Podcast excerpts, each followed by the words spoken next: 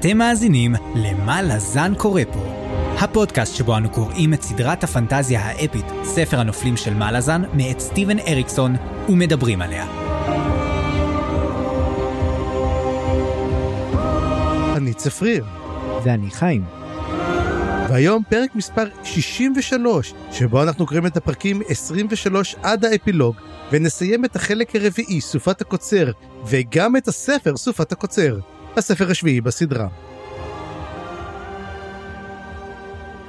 כן צפריר, נותר לי לשאול אותך רק שאלה אחת. אתה יכול יותר משאלה אחת, אבל בוא נשמע, בוא נתחיל מזה. אתה מוכן? אני מוכן. כי יכול להיות שיהיה פרק ארוך קצת. תשמע, אני מודע לבעיה, אבל אני מקווה שאנחנו נוכל להיכנס ולהתכנס ככה לכל הדברים אשר קרו, לכל התיאוריות שהתרסקו, התיאוריות שנצליחו, ונגיע בסופו של דבר לפרק מהודק וטוב כזה, אתה יודע, שאנשים לא יגידו, עוד פעם הוא עם התיאוריות שלו, אבל יהיה בסדר, אבל אתה יודע מה חיים, רוצה לשמוע צירוף מקרים נורא נורא מוזר? יאללה. אני בדיוק שכחתי את כל מה שקרה פרק קודם. וואי, אתה לא רוצה, אבל... אני רציני, אני לא התכוונתי. צפיר, אני לא התכוונתי, וזה קרה. יש לנו פרק, אבל עכשיו אנחנו כבר לא יכולים לחזור אחורה. אז תעשה לי טובה, יש לך אולי... זה גם ככה פרק ארוך. אז יש לך אולי בטעות, הבאת איזה תקציר או משהו כזה, שנוכל ככה לעשות את זה? טוב, לא יודע, נאלתר משהו. אז יאללה, בוא תעשה איזה משהו. בפרקים הקודמים של מה לזן קורה פה. הפרק האחד לפני האחרון של העונה עבר עלינו בנעימים. תודה ששאלתם. צפריר ואנוכי בדיוק חזרנו מסיור מאורגן בלסר הרחוקה, ולא תאמינו מה ראינו. הנחתים המלזן, האלה מהשיר, התקדמו להם לתוך כדי לחימה כמעט עד הבירה עצמה, והתאחדו בדרך עם פלוגה ג' ועם הכוח הראשי שתחת פיקודו של קנב המחת. שם ניצלו בנס מעימות קסום עם הצבא הלפארי, הודות להקרבה הירואית של איזה ביק, זיכרונו לברכה. האדורים החליטו לחזור הביתה ולהשאיר את הלחימה ללפררים שבתורם הלכו לבדוק מי הכוח המסתורי שהגיע מהנהר. באותו זמן שמענו שהמערכה בגזרה המזרחית הגיעה לשיאה, כאשר צבא האולים שהתבצר בקוסקוס טאפי הובא סופית על ידי ביבת קרת הרוח. ילדי האולים ניצלו הודות לגבורתו של צדיק בשם טוק, שנראה שהיחידים שהכירו אותו היו צבא של ברגס סבבטים לבני פנים או משהו כזה, שבדיוק הגיעו למקום. כן, רצינו לקנות כרטיסים גם לסטרוולד דמליין, לראות אם נקניקי דרקונים זה באמת טעים כמו שאומרים, אבל מסתבר שזה לא פשוט כל כך. אז הצטרפנו לחבורת סמך רייש גימל, שהתפלחה לשם בדרכים הכלכלות. מה נגיד לכם? זה היה מאכזב. שימו לב, לא להתבלבל עם חבורה אחרת, הקוף בית גימל, שפתרו בינתיים סכסוכים שבטיים וחיפשו איזשהו פינצסט. ואחר כך הלכנו לדרין וראינו את המהומות ברחובות. באמת מחזה מפעים, אפילו הפקקטור נהרג שם על ידי מתנקש, כך שמענו. ובכל זאת עדיין לא הבנו. מדוע אל המוות, הוד הודיותו, מופיע באופן אישי לאנשים מסוימים? מדוע אריקסון לא אוהב מתנגשים? איזה צבא הגיע מהנהר? ומה קורה בבירה שאליה לא זכינו להיכנס בכלל בגלל הקריסה הכלכלית שכולם מדברים עליה? בבקשה, מישהו יכול להסביר לנו מה לזן קורה פה? וזה היה המדריך האידי ללפרס. אנחנו צריכים להביא אותו לעוד איזה תוכנית או שתיים. אני שאל אם הוא זמין, הוא היה קצת לחוץ בזמן. כן. אז קודם כל, לפני שאנחנו ממשיכים הלאה, חסות אחת קצרה, ואנחנו מיד חוזרים. התוכנית בחסות האפיגרף, קורס האפיגרפים המקיף והטוב ביותר באימפריה, בהנחיית פישר קלטף. הרשמו עוד היום ובלבלו את כולם לתמיד. האפיגרף, כי מה שלא מובן היום, גם לא יהיה מובן מחר. סתם, התוכנית לא תחת שום חסות, אבל היא כן בתמיכת המאזינות והמאזינים שלנו בפטריון, שעוזרים לנו לשפר את הפודקאסט ולפתח עוד רעיונות לעתיד. תודה רבה לכל המאזינים והתומכים שלנו. יאללה, בוא נתחיל, בוא ניכנס לעניינים. תראה, אי אפשר, אתה יודע מה? בלי משחק מקדים, תביא לי את זה כמו שזה. אז, לך על זה. יאללה. ואני קצת מתבאס, כי החלק הראשון זה חלק שדווקא כשקראתי אותו והזנתי לו, הבנתי שאני חייב לתת גם מקום לכמה דיונים פילוסופיים, פשוט אין לנו זמן, אז אני אחתוך אותם קצת, אבל שמע, כל הקטע עם המערות האימאסיות, שיש שם ציורי קיר, ואתה חושב כמובן על ציורי קיר של האדם הקדמון, שגם בעולם שלנו יש כמה דוגמאות, כאילו, ששרדו הרבה שנים, אפשר לראות באמת, ואני בטוח שאריקסון ממש מזכיר את זה, וממש חושב על זה כשהוא כותב, ולא רק זה, אלא שאנחנו גם מקבלים טיפה מבט על התרבות האימאסית.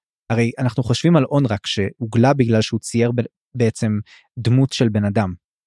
ובציורי קיר שלהם, כל בני האדם הם סוג של סטיק פיגרס, ואסור להם לעשות צורה, כן, של בן אדם. וזה מאוד מעניין הסיפור הזה, כי זה גרם לי לחשוב באמת על כמה האימאסים הם בעצם אנשים קדמונים, במובן שהם בדיוק על התפר, שמפסיקים להיות כאילו חלק מעולם החי, ומתחילים להיות משהו שהוא אחר. כאילו תרבות אנושית, וזה ממש מרתק לראות את זה ככה, וייתכן שהארסל אם כך, שהם היו קדומים יותר לאימאסים, כי הם גם קיבלו את השפה שלהם וכולי, הזכרנו את זה כבר, יכול להיות שהם היו יותר על הצד החייתי, באמת.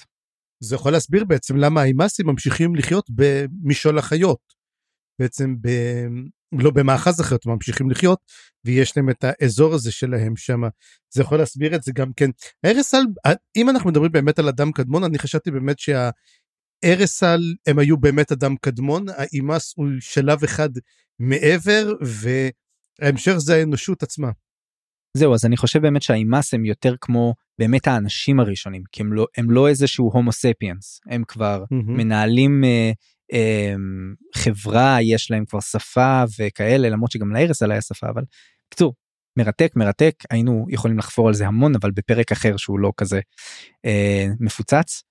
בכל מקרה בואו נחזור רגע על העלילה, הסיבה שאנחנו במערה האימאסית זה כי אונרק נמצא שם, וזה הציורים של אולשון פרל, וכמובן חייבים לדבר עכשיו על הזהותו האמיתית של אולשון פרל, ורציתי לשאול אותך צפיר, האם קיבלת את זה על ההתחלה, או שלקח לך עוד כמה זמן? לא על ההתחלה, למרות שאחר כך דוחפים לך את זה בכפית, כאילו שתבין מה שהולך, אתה די קולט את זה, כבר מהציורים שהוא מתחיל לדבר על זה, ששניהם ציירים, אתה די קולט שזה, הוא גם אומר שזה מגיע באופן גנטי. נכון. זה אומר את זה, פה אתה כבר אומר, אוקיי, הבנתי, אבל זה נחמד, דרך אגב. כן, זה היה הרמז שבאמת בישר לי את זה בצורה ברורה, אבל בעצם, כשזה עוד לא היה לגמרי, כמו שאתה אומר, לא הכילו אותנו עדיין בכפית, חשבתי על זה שיש לי עוד תיאוריה, שהיא חלופית והיא טובה לא פחות, למרות שבוודאי שהיא לא נכונה, אבל חשבתי, רגע, מה אם זה בעצם הבן של טרל והארסל, שגנבה את זרעו? כי היה שם קטע כזה, נכון? היה שם קטע כזה, נכון. אז זה כבר... ואז יהיה... תראה, זה היה רעיון טוב, אבל אתה יודע משהו? אנחנו לא כך שומעים הרבה מהארסל, ואנחנו לא יודעים מה קרה עם הסיפור הזה, אבל למרות שמה שאנחנו נראה בפרק הזה, יש השלכות מאוד מעניינות למה שיכול לקרות עם הילד של הארסל ושל טרל סנגר. האמת היא, אחלה תיאוריה. אז בוא נגיד באמת, אולשון פרל, מי הוא? כן, אז הוא הבן של אונרק וקילבה, והסיבה שזה מופיע כאן, זה גם צריך לזכור שבפרק הקודם, שאיבדנו את טוק והגיעו הברגהסטים לבני הפנים, ראינו גם את קילבה, וגם טול, וזה היתן, זה לא הייתה קילבה, קילבה הייתה איתם? היתן הייתה איתם. גם קילבה הייתה איתם. הייתה שם, נכון? אני לא זוכר. נכון, כי אחות של טול. כן. היא הייתה שם גם. אז מה שאומר, אנחנו יודעים שאריקסון אוהב לעשות את זה, את החיבורים האלה, אבל איך שפתאום קיבלנו את הקישור הזה, התחלתי להבין שיש סיכוי טוב מאוד שנראה את קילבה שוב, ובאמת צדקתי, כי בהמשך אנחנו רואים גם את קילבה עצמה. אז כן, קילבה הייתה אהובתו של אונרק, מה שלא היה ברור לנו, מה שלא ידענו עד כה, וגם אונרק לא ידע, זה שהיא הייתה בהיריון ממנו, כי הוא גם לא היה ברור לו אם היא באמת שכבה איתו. הוא חשב שזה מין חלום, שזה היה מין משהו לא ברור כל כך, ומבחינתה זה היה ברור. היא התאהבה בו, היה לה ברור שהציור שלו יגלה אותו, או יהפוך אותו למנודה במובן מסוים, והיא החליטה להיות איתו. אני חושב שדווקא זה לא ציור שהגלה אותו, אלא העובדה שהוא הלך עם קילבה. העובדה שהוא בגד באשתו, היא זאת זה שהוא חשף את הציור, זה היה כאילו מנה בעין על כולם. והרי גם ידוע שקילבה התנגדה לטקס האימה, לטקס התלן, היא לא השתתפה בו. כן, אבל אני חושב שמספירים פה טוב טוב שזה חטא ענק לצייר מישהו, והוא גם מתייחס לזה כחטא שלו. שוב, מבחינתו הוא לא שכב עם קילבה, והוא יש לו מלא חרטה על החטא, אז נראה לי שהוא יותר התכוון לציור עצמו. אוקיי. כן, זה מאוד מעניין, ואנחנו נראה אותה בהמשך, אז בואו נעצור כאן עם החלק הזה, ונמשיך על הפינסט עצמו, שגם מתגלה בפרק הזה. שוב, יש לנו פשוט גילויים אחד אחרי השני. מסתבר שהפינסט באמת... תשמע, זה מה שנקרא אריקסון לאנץ'. כן, בהחלט. אז הפינסט נמצא אצל לושון פרל. הוא נמצא בצורת פיגיון כזה, פיגיון מסי, פיגיון אבן, וקילבה מתייחסת אליו גם, שהיא ידעה עליו כנראה על הפינסט הזה, וגם קילבה הרי החביאה את לושון פרל בעולם הזה. ובהמשך גם מתברר שג'גהות כלשהו נתן לו את הפינסט. אומרים איזה עוד ג'גהות היה יכול... כן, זה כנראה היה גוטוס. לא, אומרים, זה גוטוס, גוטוס נתן לו את זה. וגם כן, הרי גם גוטוס עשה למעשה את המשעול הזה, כי אמרו שאיפה שנמצאים הרפיוג'יום, הוא חסר מוות, וזאת הסיבה גם כן, שהוא מסוגל לחיות כל כך הרבה שנים, כי הוא לא כמו קילבה, הוא לא סול טייקן, כמוה. ושאומר, למה אתה חי כבר 100,000 שנה, אז הוא אומר, בגלל שהממלכה הזאת פשוט היא חסרת מוות, ויש סיכוי שזה דרך אגב המשעול הריק גם כן. וגם הרפיוג'יום כל הזמן בתהליכי דעיכה, אז נכון. אנחנו נראה איך יהיו למעשים של סילשה סווינד בהמשך השלכות גם על זה, אבל רגע לפני זה, תסביר לי שנייה, למה גוטוס קוראת בריטים עם מעשים? ולמה הוא נותן את הפינסט לאיזה אולשון פרל? מה היום המחשבות שלו מאחורי זה? זה לא היה לי ברור בכלל. אז זה מדובר שלמעשה, הרי הטלני מאס עשו את הטקס הזה, כי הם היו בטוחים שצריכים להשמיד את כל הג'גהותים, ונכנסו למלחמות שלהם, אבל הם לא האמינו בזה, הם בעצם לא מתו, הם לא עברו את כל התהליך הזה, והם הצליחו להגיע איתם לשלום, וזה אולי הטרגדיה הגדולה ביותר שאנחנו מבינים, שאם תלני מס לא היו עושים את הטקס הזה, הם היו מגיעים לשלום בסופו של דבר עם הג'גהותים. העובדה שהם הרגו את עצמם ועשו את הטקס הזה, גרמה לכך שהם לא יכולים לצאת מהמסע הרצח הזה, כי יש להם את ההקרבה הזאת. אחד הדברים ששמתי לב גם בספר הזה, זה מדברים המון המון על מהות ההקרבה של התלני מס, שמה שהם אוהבים יותר מכל זה קורבן. אנחנו ראינו את אונרק, שמסתכל על הקורבן של טרל, ושהם מבינים אחד השני על מהות ההקרבה, וגם הטלני מס האמינו שהם עושים את המסע ההקרבה הכי גדול, הם מקריבים את החיים שלהם, על מנת לטפל בבעיה שנקראת ג'גהותים, והם ממשיכים להקריב את עצמם, אתה יודע, הדבר הכי גדול, שטלני מס יכול לעשות, הוא באמת להרוג את עצמו, הם אוהבים את זה, אתה תשים לב, הם כל הזמן עושים את זה, והם כאילו רואים בזה מטרה ראויה, זה מה שקורה בעצם גם כן פה. ופה הם אומרים שגוטוס הם הגיעו להסכם שלום איתם בסופו של דבר. האימאסים הרגילים. מה שחווה שהטלני מס לא קיבלו את הממו. מעניין, תודה על ההשלמה הזאת. לא היה לי ברור כל הקטע הזה. לא זכרתי אותו לפחות. כן, מכניס פה עוד אלמנט הרבה יותר גדול של באמת היחסי ג'גהות עם אימאסים. אגב, גם צריך לזכור דבר אחד רגע על הקורבן הזה. הרי אמרו שמה שהייתה הבעיה שלהם הייתה עם העריצים, הרי העריצים הג'גהותים היו משתלטים עליהם, הופכים להיות האלים שלהם, עושים להם את הבעיות האלו, אבל אמרו, היחס בין ג'גהותים לג'גהותים עריצים, היה נורא נמוך, יחס, אתה יודע, לטובת העריצים, היו איזה משהו כמו 2-3, אולי 10 בכל ההיסטוריה הזאתי, והם פשוט הלכו על הקטע הכי קיצוני שיכול להיות, כמו שנראה, קיצוניות מהי, מראה שגם כן ההלך המחשבה שלהם הוא לא הכי תקין בעולם. כן, זה חלק מהמחשבות של Are We The Baddies, שמופיעים הרבה פעמים בספרים האלה. כן, בגלל זה רק מי שבאמת יוצא מזה, זה אונרק, הוא באמת שבור, הוא התנתק מזה, ולכן הוא באמת יכול להתקדם הלאה. כן. והייתה פה גם שיחה מוזרה עם אנדור, שמגיעה, וחשוב לזכור, גם הבן העובד שלה נמצא שם, שזה כמובן רודלל, השיחה הזאת הייתה מוזרה מאוד, הרי היו שם גם את קוויקבן והדג' וקוויקבן גם תוך כדי שתל עליה איזושהי אבן. קסר, הוא שם עליה קסר. לא, קסר זה בהמשך, אני חושב, הוא שתל עליה את אחד מהאבנים שלו. כן, שהוא קורא להם, זה האבנים שנותן לקלם. מה שגרם לי לחשוב, שאו שהוא שתל אותה בשביל ככה, כמו של מכשיר איתור כזה, שהוא יכול אחר כך לאתר אותה, ולדעת איפה היא ומתי היא מתקרבת, או שזה עזר לו בהמשך כשבעצם הדרקונים פנו אחת נגד השנייה. אני חושב שמה שעושה הוא פשוט שמע את השיחות שלהם. מכשיר בגינג, נסע להם בגינג, כי תזכור שזה משהו היה נותן גם לקלם, וקלם היה יכול לדבר איתו דרך זה. או גם לקרוא לו, גם כן שהגיע. הוא כל פעם גם כן אוסף, רואים גם כן שהוא אוסף את האבנים האלו, כל פעם הוא מוצא אבנים שהוא אוהב אותם, והוא מחשף אותם כל פעם. לדעתי יש לו פשוט שימושים מאוד נרחבים עם האבנים האלה, לדעתי זה לא מוגבל לכמה. אגב, שים לב, אנחנו יודעים גם כן שקוויקבן משתמש בקסם ישן, מאוד. זאת אומרת, שים לב במה הוא משתמש, הוא משתמש בדברים שמהטבע, הוא עושה למשל חוטים, אבנים, קצת תודה מה מזכיר לי קסם של תלני מאסים. האם יש קשר?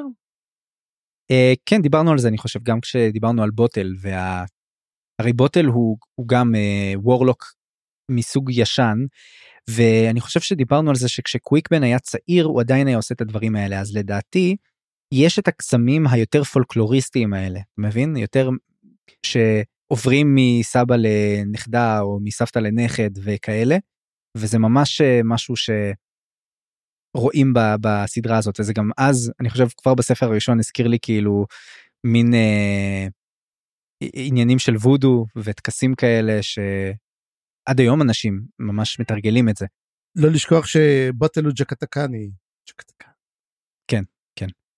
בקיצור, יש פה באמת שיחה מוזרה, אבל אני לא אתעכב עליה, כי בהמשך אנחנו באמת מגיעים לשיחות של האחיות עצמן, האחיות לבית קבנדרי, והיה שם כמה נקודות קטנות שאני רוצה להעלות. בגדול הן מנסות ליצור איזשהו שיתוף פעולה בין עצמן, המטרה הראשית זה להרוג את ציל שסורים, או לעמוד מולו ואז להרוג אותו, whatever. המטרה המשנית זה להרוג עם מסים, כי הם משום מה לא אוהבות עם מסים, ולקטע הזה היה לי לא ברור, אפילו מנדור אומרת להם, שימו לב, אל תפגעו ברוד, את המסים האחרים, לא אכפת לי, תהרגו אותם, אבל למה הם כל כך רוצות להרוג עם מסים? מה הקטע? זהו זה, יכול להיות לא יודע, אתה יודע משהו, אין לי תשובה לזה, יכול להיות הם הולכים נגדם כי הם, אתה יודע, נקרא לזה תסמונת מתחזה, אבל לא מה שרגילים, אלא בוא נגיד שהם רוצים לחיות לנצח, אז הם עשו את הטקס הזה, במקום הן שמגיע להם לחיות לנצח, כי הם בעצם, הם סול טייקן, והם חצי אלות, והם בנות של אלים, אז הם חיות לנצח כי זה זכותן, מה אתם גם כן עושים את זה? זה מין אלבון אישי כזה. אבל אז מילא תהיה נגד הטלני מאסים, אבל פה מדובר בעיקר באימאסים תיאורים, או מקוריים. הם לא מאמינים, אף אחד לא מאמין שהם אימאסים מקוריים, אף אחד לא מאמין לזה. הבנתי. הם גם לא מאמינים שגם הרפיוג'יום הוא חלום, הוא לא מציאות בכלל, זה מין חלום של תלני מאסים, אנחנו נגלה שזה לא, דרך אגב, זה לא היה חלום. כן, כן. זאת בעצם הייתה המחלוקת שראינו בפרקים הקודמים גם, של שלושת האימאסים, נגיד האופוזיציה, ושהם בסוף, אגב, היו חבר'ה מאוד טובים, נדבר על זה, אבל אז בואו נחזור רגע לשיחה של האחיות, יש פה גם אזכורים לסטארוולד דמליין, ושם היא אמרה משהו מאוד מעניין, שזה חדרי ליבו של קירול, ואני חושב לעצמי, מה זה מוזר? סטארוולד דמליין זה משעול שנוצר אצל קירול? זה לא משעול קדום? מה אם קירול הוא כל כך קדום שהוא יצר את המשעול הזה? הוא בעצם אבי הדרקונים. מה אם קירול הוא פאדר לייט? וזה מה שגורם לי לחשוב, שתיאוריה מטורפת, ספריה, אבל זה בדיוק גורם לי להתחבר לדיונים שעשינו בפרק הקודם, על האם אנחנו באמת יודעים מה קרה בהיסטוריה המוקדמת ביותר, האם כל התיאוריות ששמענו עד עכשיו זה סוג של נרטיב טיסטאנדי כזה, פחות או יותר, כי שמענו את כל הדברים האלה עוד אי אז על הנומנדר רייק, והקשר שלו לאם האפלה ודברים כאלה, ופתאום התמונה לא כל כך ברורה כמו שחשבנו. אז כן, אולי הוא פאדר לייט, בחיים לא ראינו אותו. כן, אני בטוח גם כן שאנחנו לא יודעים כלום, ואנחנו גם נראה אחר כך בסטארוולד דמליין את כל מה שקרה שם, שזה ממש מטורף. כן, ודבר נוסף, הם דיברו על איזושהי בונקסטרית שחתמה את הפצע בגופה, בהמשך אנחנו גם רואים אותה ממש בסטארוולד דמליין ליד השער. השאלה, אם אנחנו מכירים אותה מספרים קודמים, כי פה אני לא הייתי בטוח, אנחנו זכרנו משהו כזה? אני בהתחלה שראיתי אותה הייתי בטוח שזאת אמרות, באיזשהו מובן. אבל אחרי שזה לא, או מדובר על זה, כי מסתכלים גם כן על הגופה, אני חשבתי שיש סיכוי שזאת אותה בונדקסטרית של תלן אימס שראינו אותה, שהיא גררה את החבר'ה בספר השני, אם אתה זוכר, עם הסילנדה. זהו, אז חשבתי אולי זאתי, אבל איך זה קשור? נתנו את השם שלה גם איפשהו, ואמרו שאחת הדרקונים האמיתיים האחרונים שנשארו. אני לא זוכר אפילו את השם שלה עד כדי כך. מעניין. טוב, תראה, כל הדרקוניות האלה מסיימות את השיחה, ודי מהר מחליטות לתקוף, והן עפות לכיוון החבר'ה שלנו, אבל אז קוויקבן מחליט לעשות, אתה יודע, מופע כזה, כי מזמן לא ראינו אותו, קיקינג אס. מופע קסמים של קוויקבן. אז יש לנו קוויקבן versus 3 דרקוניות עצבניות, מי ינצח? מסתבר שקוויקבן ינצח, הוא מקבל עזרה כמובן מהדג' שהוא לא יוצא פרייר בכלל בסיפור הזה כמובן, ומסתבר שקסרים עובדים לא רע על דרקונים צפריר, שזה טוב. כן, אבל זה עבד מכיוון שהיה לה חזה פתוח, הוא פשוט זרק את זה לתוך החזה שלה, ופוצץ סתם בפנים, זאת אומרת, זה כן עובד ככה.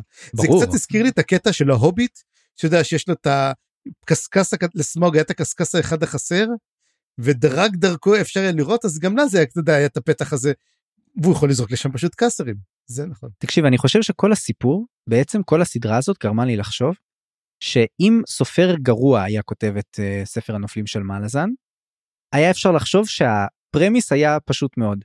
מה היה קורה אם היינו נותנים לצבא ימי ביניימי בעולם פנטזיה, חומרי נפץ מודרניים? שזה גם רעיון מעולה דרך אגב. כן, אבל תחשוב על זה, כל הצבא המלזני זה כל מה שהוא עושה, פשוט מפוצץ דברים שאין להם חומרי נפץ. אבל תבין גם כן, הקסרים וכל התחמושת המורנטית, זה יחסית המצאה חדשה לאימפריה הזאת, זאת אומרת, איך היא בכלל כבשה לפני זה? כן, הם לא גרועים, אבל עכשיו זה פשוט כאילו, איפה הקסר הקרוב? כי אני אגיד לך משהו, כי יש לך את הדג' בצד אחד, יש לך את פידלר בצד אחר, וזה מה שהם יודעים להשתמש. הם לא כאלו לוחמים הכי טובים, וזה רק מראה לך ש... אתה יודע, כל כך אוהבים את זה, זה כבר נכנס לטול שלהם, כבר אתה יודע, איך נלחמים, אתה זורק קסרים, מה אחר כך? אתה זורק עוד יותר קסרים, אנחנו ראינו את זה גם באי קטן, אתה יודע, איך פורצים חומה עם קסרים. כן, לא, אבל חייבים לומר, הם הביאו את זה לשלמות פחות או יותר, את הטול הזה, וכן, בוא נדבר גם על הדג' טיפה, שהוא מתחיל לחזור לחיים, אבל על אמת הפעם, וממש רואים אותו...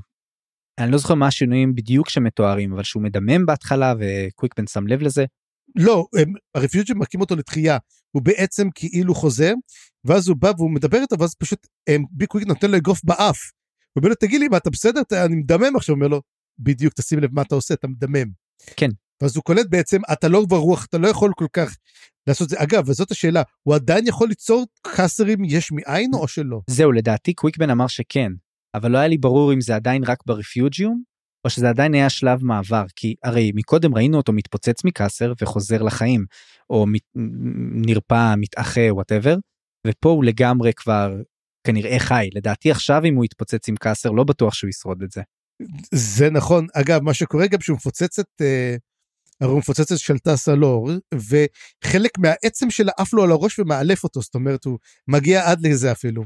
כן, וחשוב לומר גם שלפני שהם מפוצצים אותם, קוויקבן עם הקסמים והדג' עם הקסרים, הדרקוניות פונות אחת נגד השנייה. אז הייתה לי תחושה, הרי של טאת'לור פונה נגד מננדור, ואחרי זה היחידה ששורדת זאת סוקולן קאדו. אבל הייתה לי תחושה, שאולי זה שהוא שתל על מננדור את האבן, גרם של טאת'ל לבגוד בה, משהו כזה, אולי זה היה מין מניפולציה של קוויקבן. אבל כנראה שלא, כנראה שהם פשוט היו אחיות גרועות, כמו שאנחנו זוכרים. נוראיות. אנחנו רואים שכל האחים והאחיות זה שבט אחים ואחיות. לא, לא כולם. לא כולם. יש כמה אחים מצוינים פה, בפרקים האלה. אנחנו, אוקיי, נדבר עליהם באמת. ואז יש לנו אז בוא ספר לנו רק איך באמת הקרב הגדול הזה נגמר. כן, יש לנו בעצם את סוקולן קאדו, ששורדת את זו מילה שאגב, אריקסון מאוד אוהב, conflagration. שזה... תבערה. תבערה, כן, זו מילה שרק הוא נראה לי אוהב להשתמש בה, יש לו מילים כאלה. אני חושב שפעם ראשונה שנתקלתי בה, זה שהוא מדבר על ה-conflagration of pale, זה פעם ראשונה שנתקלתי במילה הזאת, וזה ו-convergence, אלו שתי מילים שהוא נורא אוהב. ואריקסון משתמש במילים נורא ספציפיות, נגיד, אני קניתי בדיוק מילון, כדי שבשבתות אני אוכל להבין מילים שהוא משתמש בהן לפעמים, כי אני... יש לי אוצר מילים לא רע, אבל לפעמים הוא פשוט משתמש במילים מאוד ספציפיות, אתה מבין מה אני מתכוון? אז למשל למדתי, נכון יש מילה שהוא נורא אוהב, שזה accoutrement, כן. אז למדתי ש-accoutrements זה מילה מאוד ספציפית, זה לא איזשהו סתם equipment או ציוד, זה ציוד שהוא issued לחיילים, שהם צריכים לשאת אותו, שהוא לא המדים שלהם, והוא לא הנשק שלהם. פקל, בקיצור. פקל, ציוד נלווה. וזהו, פשוט לא ידעתי שזה מילה כל כך ספציפית. זה מראה שהוא מבין קצת בצבא שלו. יש לי תחושה שהוא מבין בהכל, לא יודע, האוצר מילים שלו יותר מדי טוב. אוקיי, אז באמת סוקולן קאדו שורדת את הקונפלגריישן ומגיעה לאימאסים, אבל אז השלושה האופוזיציונרים שלנו, וואי, שכחתי מה היה השם שלו? הוסטייל. הוסטייל ראת'ור ושני הבונקסטרים שהיו איתו, שמסתבר שהם בונקסטרים של דובים, שזה ממש מפחיד, הם באמת תוקפים אותה ופשוט משמידים אחד את השני. אבל הם מצליחים בעצם להציל ככה, או לעכב את האיום על החבר'ה שלנו, על רודלל ועל אולשון פרל, וזה היה מאוד מאוד מרתק. על כל שרי מסים גם. כן, האמת זה... כן, בעצם לא רודלל, רודלל הרי התפצל כדי לשמור על השבט בן טרקט עצמו. כן. הם הצילו את אולשון פרל, ופה הם הוכיחו באמת את מה שאתה אומר על העניין של ההקרבה. שמבחינתם ההקרבה הייתה מוחלטת, וזה מטורף, הם עברו מלהיות האופוזיציה, ללהיות אנחנו נקריב את חיינו בשביל החלום הזה שלכם. לא רק זה, כי גם הוא מבין בסופו של דבר הוסטל שהחלום אמיתי, ולכן ההקרבה עוד יותר גדולה, כי הוא יכל להישאר חי, אבל עכשיו הוא באמת יכול להרוג את עצמו, וגם כן, מה שכן, סוקול גדי תופסת אותו, ובזמן שהיא תופסת אותו, היא לא יכולה לתקוף את אחרים, ואז השניים אחרים תוקפים אותה. וככה בעצם גם כן היא הורגת את כולם, אבל היא גם כן לא שורדת, וזה, אני חושב שזה היה קטע, בכלל כל הקטע של מה שקרה ברפיוג'יום, הוא נגמר בצורה פסיכית לחלוטין, זה היה ממש קרב טוב, ואותי הפתיע שפשוט חיסלו את שלושת הבנות, זאת אומרת, מי מין שכל שלוש החיות אלו הולכות? תקשיב, אני חושב שאחת מהשיטות של אריקסון לסגור פינות בספרים, זה פשוט להרוג את כל הדמויות הצדדיות שהוא לא רוצה להמשיך איתן, והוא עשה את זה פה לא רע. כן, עכשיו תזכיר לי, הם היו הבנות של סקבנדרי, נכון? נכון. אוקיי. ושמע, קראתי לחלק הזה, הקונברג'נס ורפיוג'יום, או סרג וקבג נפגשים. אז עד עכשיו דיברנו על הקוויקבן גנג, אז אתה תדבר קצת על הסילצ'ס רוין גנג, ונראה איך זה מתחבר פה כל הסיפור ברפיוג'יום. אתה כרגע אמרת קוויק גנג בנג? לא, זה לא מה שאמרתי, אבל... קוויקבן גנג. אוקיי, רק רציתי לדעת. קוויקבן גנג, זה נשמע כמו איזה חבורה של ריפיסטים ש... יופי. עכשיו אני צריך לסמן את הפרק הזה כאקספליסיט, צפוי, יופי, כל הכבוד. אז תמחק את זה. הוא אקספליסיט גם בכל מקרה. למה? מה יש? אנחנו מדברים בהמשך על דברים אחרים. בגלל מה שהולך לקרות. ג'אנת. תגידי ששאלה, כל פעם שאתה, על ג'אנת, אבל יש לי שאלה, כל פעם שאתה אומר, הוא בללש לונג, אנחנו צריכים להפוך אותו לאקספליסיט? לא, אבל רק כשאנחנו מסבירים את הבדיחה, אז כן. אוקיי.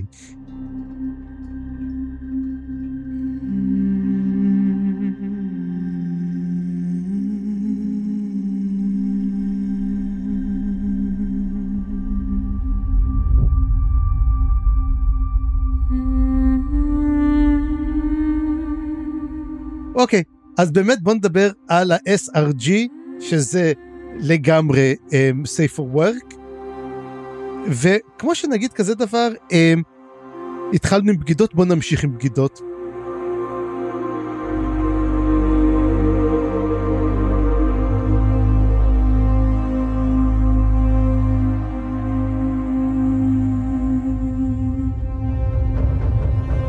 אבל לפני זה הם הולכים בסטאר ולדמליין, ואז הם בעצם רואים את כל הדרקונים האמיתיים, שמתים, אבל הם מתו מזקנה.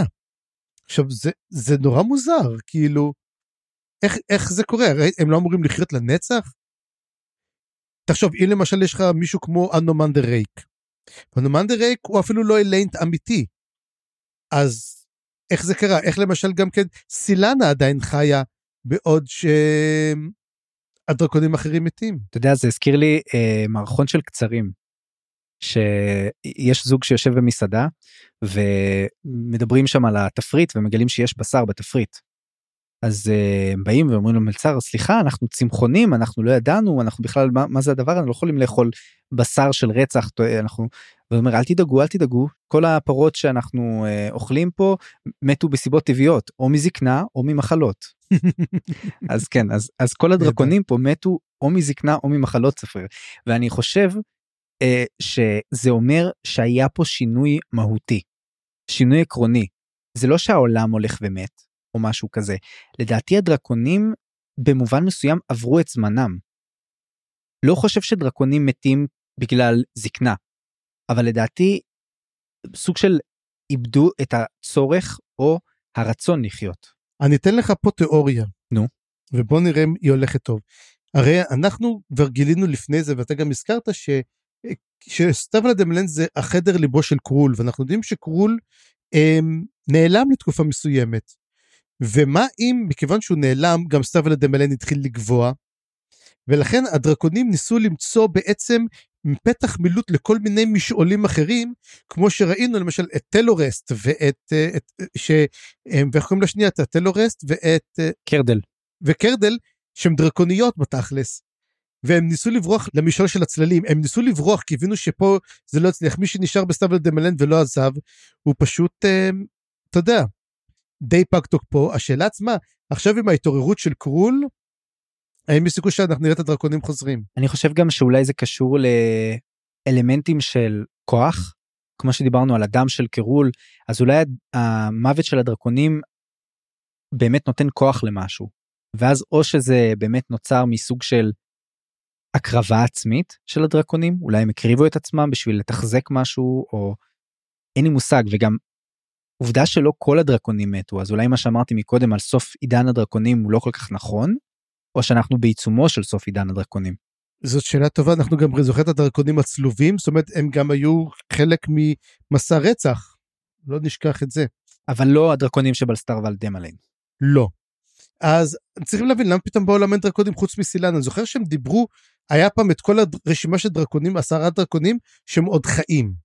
זאת אומרת, יש כמה דרקונים שהם חיים, זאת שאלה, גם אומרים שהנומן דירקט נשאר עם סילנה, כי הוא נותן לה סיבה לחיות, אין לה כמעט סיבה לחיות, יהיה מעניין באמת לראות את כל היחסים יותר עם הנומן דירקט וסילנה, כמעט לא קיבלנו מהם, ואז הם מגיעים, וליד השאר בדיוק כשהם עוברים, מסתבר דמלן לרפיוג'יום, הם מוצאים בעצם גופה, שזאת הייתה בונקסטרית שהם נראו, אז עכשיו השאלה, היא נמצאת בדיוק באמצע, היא נשבת על ה שער, היא כאילו כמו, זוכר את הסיפור הזה שהיה עם איך קוראים להם? אותם, ג'גותים שהם חסמו את הקרע הזה במורן. כן. זה בעצם שם המקום? כן, או באמת כמו בסילנדה מה שאמרת, שהאימאסים, הטלן אימאסים, עצרו את הקרע בגוף שלהם, אז חשבתי או שזה זה, או דובר על השערים האלה שהם כאילו בוערים, משהו כזה. אז זה כמו אולי שהיא שמרה על השער מלהיפתח או מלהיסגר, אני לא היה לי ברור, אולי בגלל שהוא במצב כזה שנשרף. אולי היא זו שבעצם דאגה שאפשר יהיה לעבור דרכו. אחר כך, אולי בשבילם, מתי היא מתה בכלל? זאת השאלה, ואולי זאת בעצם מה שבעצם הוד הבטיח, שמי ביקשה את זה? מננדור, לא? שמסוסקי מננדור שתפתח להם את השער לסטבלה דמרלין. Shadowthrone ביקש את זה. Shadowthrone ביקש את זה, אולי זאת הדרך, היא פשוט תקעה איזה בונקסטרית באמצע, והשאירה את זה פתוח. כן, יפה. זה גם מה שאני עושה, כשאני צריך להשאיר שער פתוח. אתה לוקח בונקסטרית ושם אותו שם, כן. עכשיו, מתחיל הסיפור פה ישר, זאת אומרת, אין פה המתנות. ברגע שהם חוצים את השער ובאים לרפיוג'יום, על ההתחלה, פיר בא לבגוד, כמובן, בסילצ'סרוין. זאת אומרת, סילצ'סרוין, כרגיל, לא מסתכל אחורה, פיר לוקח את המקום של סקבנדרי, ובא להרוג אותו. אבל הפעם, לסילצ'סרוין יש גיבוי, והגיבוי זה קליפ.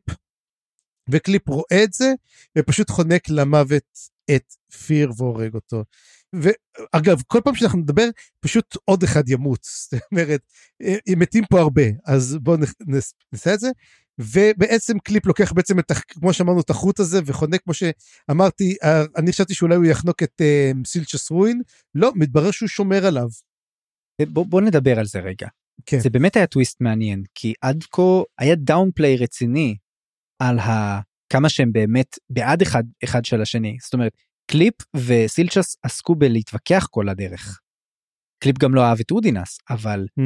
בהחלט הם לא אהבו אחד את השני, סילצ'ס וקליפ, אבל מסתבר שזה היה סוג של יותר יריבות שהם בעצם באותו הצד, וזאת הייתה המחלוקת, או הבעייתיות של הקשר ביניהם, ופה דווקא מסתבר שהוא לגמרי עם סילצ'ס קליפ, זה פשוט לא ציפיתי לזה שזה יתנהל בצורה הזאת, אבל בהחלט. אגב, לא בטוח שהוא לגמרי עם סילצ'ס, אבל כן יש לו מטרה, אנחנו נבין את המטרה בסוף הפרק הזה. כן, לגמרי. מה בעצם המטרה האמיתית של קליפ? אז יכול להיות שזה בעצם משרת את המטרה הזאת. וברגע שהם יוצאים ומגיעים לרפיוג'יום, באותו רגע ווית'ר יוצא בעצם מאודינס ומתחיל להרוג אותו. עכשיו, למה זה קורה? כי אני חושב שמה שווית'ר רוצה, הוא רוצה להפך להיות בחזרה ילד אמיתי, ופשוט רוצה להרוג את אודינס, ואז הוא יוכל בעצם לצבור חיים, כי הרפיוג'יום בעצם אין לו מוות, הוא מעביר את כל מי שהמת לחיים כמו שקרה להדג', זה רק לוקח זמן. מעניין. הוא בעצם מנתק את הקשר שלו, ומה שעושה הוא מתחיל לחנוק את אודינס ולעשות את זה, אבל אז סרן פדק שפתאום קיבלה, לא יודע מאיפה היא קיבלה פתאום מוסר, היא הורגת את ווית'ר, היא שולחת אליו את הכוח של מוקרה, והיא פשוט מפזרת אותו, והורגת אותו. קודם כל, אני כן חושב שהיא עד עכשיו, לא שהיא הייתה הדמות הכי מוסרית, אבל היא בהחלט דמות יחסית שרוצה בטוב, זה שהיא עשתה דברים questionable, זה אפשר לדבר על זה, אבל לא חייבים ללכת עד לשם, מספיק שהיא הרגישה מאוד רע על אודינס, או שהיא רצתה בעצם לחזור להיות איתו ביחסים טובים, או לפחות להתנצל על מה שהיא עשתה, אז כן, זה לא חייב שהיא עשתה את זה מהסיבות הכי, אתה יודע, תיאוריות, אבל בהחלט מגניב שהיא הרגה את ווית'ר די מהר אפילו.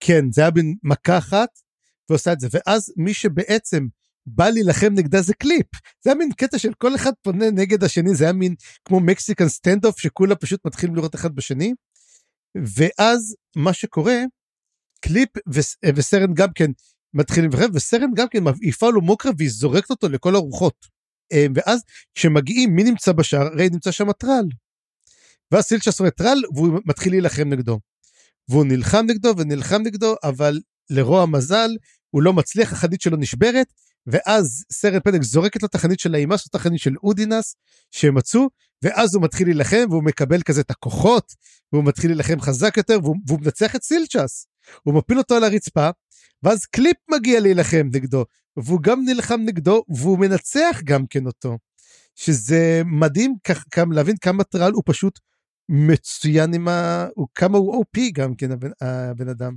כן, טרל הוא ממש ממש לוחם טוב, אנחנו כבר יודעים את זה מכמה מקומות, ופה זה מחזק את זה, אבל באמת לקראת הסוף הוא כבר לא עומד בזה, כי הוא נפגע ברגל גם כן. כן, הוא פצוע בעצם תוך כדי הקרב.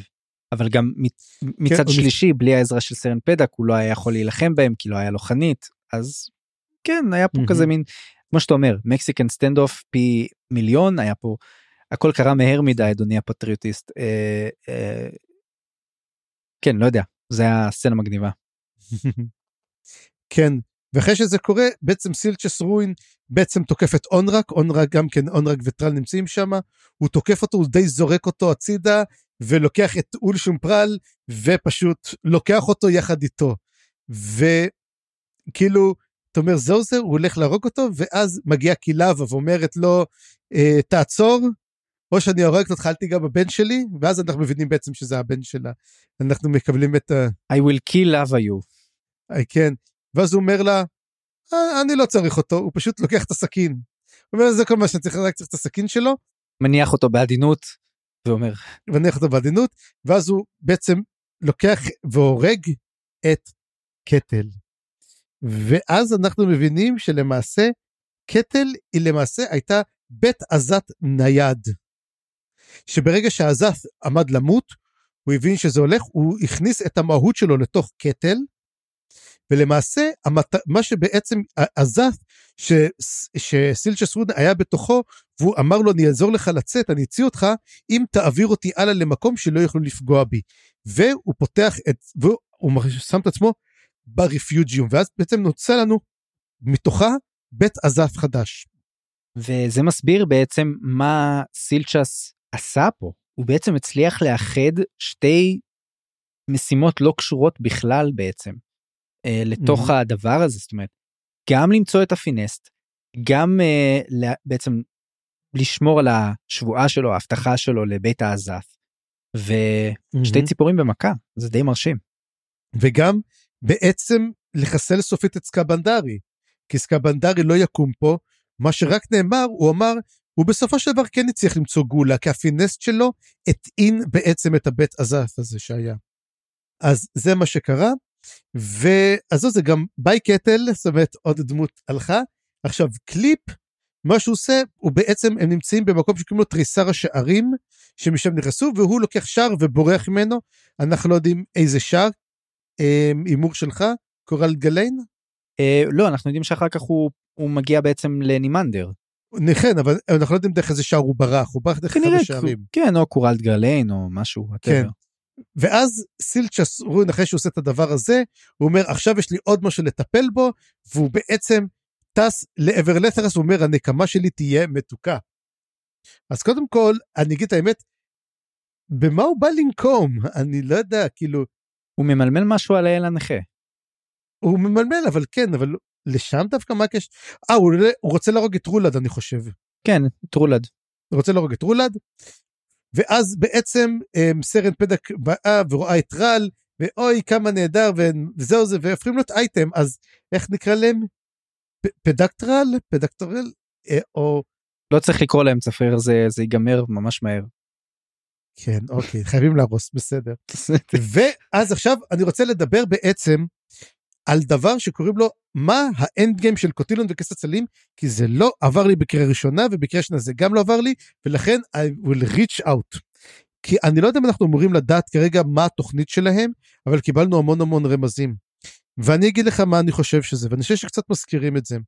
הרי בסופו של דבר, הבית עזס, שים לב משהו עליו. בית עזס תמיד נמצא בכל יבשת, נכון? אבל פתאום אנחנו קולטים שיש בית עזף מתחת לים. ופתאום יש בית עזס ברפיוג'יום. שזה מאוד מעניין. והבית עזס הזה הוא למעשה, הוא הבית ששומר על כל השערים האלו. כי הבעיה הייתה שהשערים האלו יהיו פתוחים. עכשיו יש לך בית עזס שלא ייתן בעצם גישה לשערים, ובגלל זה הוא גם עושה את זה שם. אבל, ושים לב, אבל הגדול, שתי סיבות למה הרפיוג'יום. דבר אחד, הרפיוג'יום, הוא עמד לגבוה, בית עזס, מה שעושה, הוא בעצם מקפיא אותו, הוא מעגן אותו במציאות. מה שכן, ודבר שני, זה יש לך בעצם שער, דרך בית עזס להגיע לכל השערים שאתה רוצה. ומי אנחנו יודעים נודד בין העזתים? זה קוטיליון וכס הצללים. אנחנו כבר מקבלים בתחילת הספר גם כן, שאומרים, הם שוטטו בעזס, הם קודם כל מדברים, מה הם עשו, ואז אומרים, שוטטו בעזס איזה 10 שנים, זה לא שהם הפכו להיות אלים, וזה הם שוטטו בתוך שבילי עזס, הם קיבלו את הגישה לתוך בית המתים, ומשם הם כבר התחילו לעשות מסעות, כנראה הם ניסו להיכנס גם כן, לעוד איזושהי נקודה, ולא הצליחו להגיע אליה, ולכן הם ביקשו בעצם, הם היו צריכים להגיע לנקודה שתביא אותם לשער פתוח של סבל דמליין, וזה בעצם הנקודה, למעשה הם כעת שולטים כמעט בכל השערים, למה הם צריכים את זה? זה כבר אנחנו לא יודעים, עכשיו אני הולך לשתות משהו.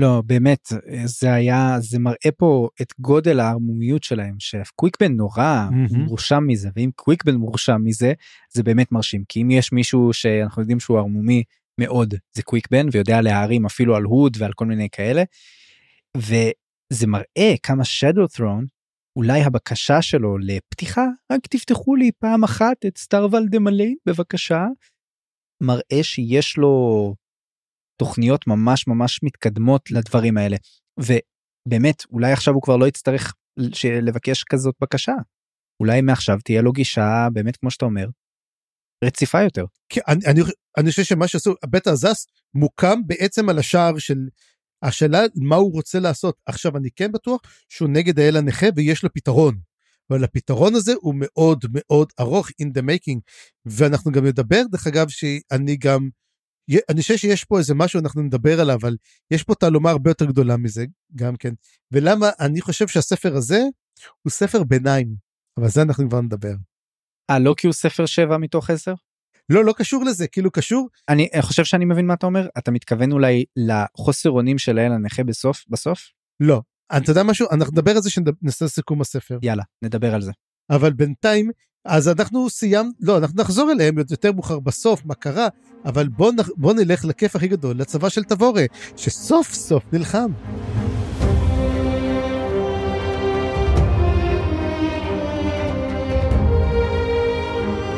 כן, אז בואו נדבר באמת על צבא תבורה, על המצב שלהם לפני שהם נכנסים לנתרס. אז קודם כל נדבר על הנחתים שהגיעו לשם. כמו שאנחנו זוכרים, היה את הקרב הגדול שביק הציל אותם, ועכשיו הם מתקדמים לכיוון לתרס, ואנחנו כבר מבינים שקנב הלך לפי מה שחשבנו, שהחבר'ה רצו, תן לנו עכשיו את הזכות להיות הראשונים שכובשים את לתרס, הוא אמר, בסדר, מגיע לכם. כל הפיקוד שלו, אגב, היה בעניינים, שזה פרדן סורט, גסלר, פידלר ומי עוד? אליאן. אז הם כולם היו בעניין. אבל לפני שהם מתחילים לזוז, הם עושים טקס שמאוד הזכיר כמובן את מה שהיה לנו בספר השלישי, עם החרבות האפורות, נכון? עם איתקוביאן. כן. שקוברים את איתקוביאן, אז עושים מין מערום כזה, מין גלעד. אני קראתי לזה יד ביק, שבאמת קבורה כזאת מין מסורתית של המלזנים. מה שהם עושים, הם פשוט מורידים כל מיני חפצים, כלי נשק, תכשיטים, וזורקים על הקבר, וזה באמת בשביל להראות כמה ביק נגע בכולם, והיה חשוב לכולם, והציל את כולם, ועכשיו, סוג של נבואה שהגשימה את עצמה. הוא קרא לכולם חברים שלו, בסוף באמת כולם היו חברים שלו, כולם אהבו אותו ואינצרו אותו. וזה מעשה... זה גם היה החלום שלו, האמת זה החלום שלו היה שכולם חברים, כולם באים, אומרים כל הכבוד לך, ועצוב שהוא זכה בזה אחרי מותו. כן, אבל הרבה אנשים זה ככה, צפוי. זוכרים במה שהם היו רוצים אחרי מותם רק. כן, גם נכון. וזהו, ויש שם את הקטע עם בוטל, שבאמת תוהה על הסיפור הזה, הוא אומר, האם באמת זה היה שווה את זה? זאת אומרת, כן, היינו סופגים עבדות קשות, אולי כולנו היינו מתים, אבל ביק הוא מקרה של אחד מתוך משהו לא יתואר, הוא רב מג טבעי, אפילו בלי ללמוד, הוא עוצמתי בטירוף, ובוטל נראה לי גם, זה משפיע עליו במיוחד, כי בוטל הוא אולי הרב מג השני היחיד שיש שם, חוץ מסין. לא, סין, כן, אבל אומרים סין היא מטורפת, היא לא יכולה לתפקד. נכון, ובוטל הוא כנראה יותר ערמומי מאשר חזק בכוח, והוא יותר מהסוג של קוויקבן, למרות שקוויקבן הוא גם עוצמתי מאוד, אבל לא יודע אם בוטל יעמוד מולו בקרב אחד מול אחד, אבל בוטל מצד שני הוא אשף, ויש לו מלא מלא מלא יכולות, ודברים שרק הוא יודע לעשות. קיצור, יש להם לא הרבה מאוד קוסמים עוצמתיים כמו ביק ובוטל, וזהו, וזאת נקודה חשובה, אני חושב, כי מה שאומר שהצבא של תבורי צריך להשתמש הרבה יותר בקסרים שכבר הזכרנו, ובאמורנט מיונישנס, ולך תדע מה יקרה, אגב, אני כל הזמן חושב, ככל שהמערכות האלה התקדמו, יש להם פחות גישה לתחמושת מורנטית, אלא אם כן הם ימצאו דרך להכין. מה הם יעשו? האם הם יודעים אגב להכין תחמושת מורנטית? האם קוראים לה תחמושת מורנטית כי משם הם למדו את זה, אבל הם יודעים כבר להכין אותה בעצמם, או שהם מנותקים כעת מההספקה שלה, מהתחמושת המורנטית? שאלה מצוינת, אין לי תשובה לתת. בוא נגיד ככה, אם אין להם, אז הם בצרות בהמשך. והם רואים בדרך גם... לא צרות, פידלר צריך להילחם בחרב, מה אפשר לעשות? כן. כן, לא, יש להם עדיין רובי קשת, שזה גם משהו שרק הם יודעים לעשות, ודברים כאלה, אבל בגדול, הצבא המלזני מאוד מאוד תלוי בתחמושת. אז ישנו גם אנשים שנוטשים את לתרס כל הדרך, ולא בגלל המלחמה. בעצם זה כל האנשים שמסיבות כלכליות בורחים, או לא רק כלכליות, הם גם חוששים לחיים, אבל זה לא בגלל המלחמה, זאת אומרת, לא בגלל המלזנים.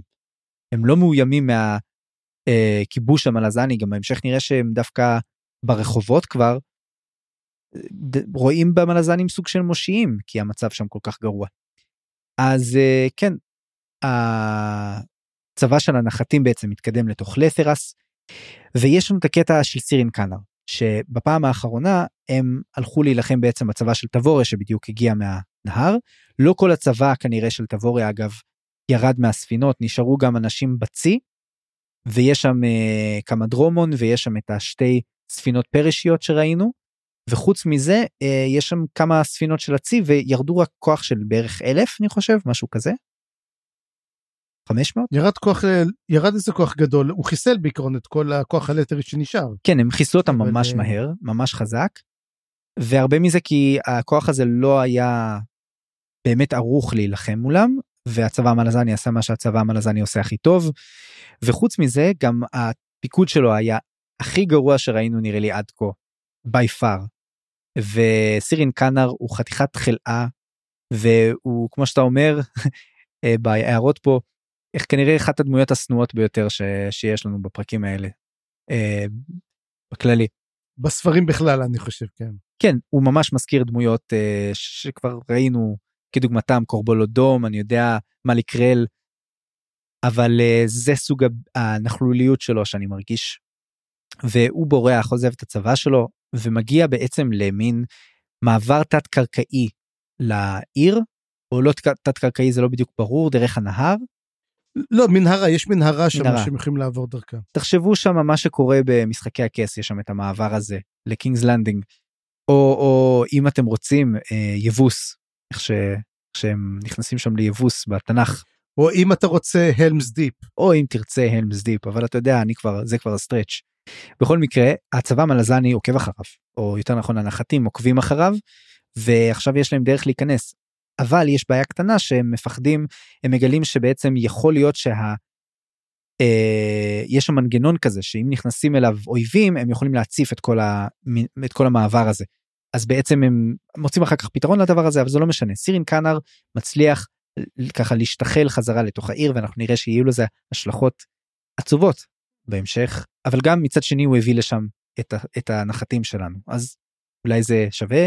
כן, לא, הנחתים, הוא לא מביא את הנחתים, כי מה שקורה, יש שם את החייל שבורח, בזמן שהוא נכנס פנימה, אחד בורח החוצה, אז הוא כאילו אומר לו, תתן לי להיכנס, ואז הוא אומר לו, וכמעט הורג אותו, חייל הזה, שאומר לו, טוב, אני יוצא החוצה, אני בורח, ואז שהוא בורח, תופסים אותו הנחתים, הוא אומר לו, מה קרה, אומר, אני ממש לא הולך להילחם, הנה כל מה שאתם צריכים לדעת, זאת הכניסה, זה כל המנגנון, תפלו בזה ככה חבר'ה, צאו לשלום, המפתחות בפנים, וככה הם מגלים בעצם את הדרך כניסה. כן, אבל גם אחר כך הם פוגשים שם את הסגולה שיוצאת, וזה היה קטע מוזר, כן, היא בדיוק יוצאת. הייתי בטוח שהיא מתה, לא? מתה, כן.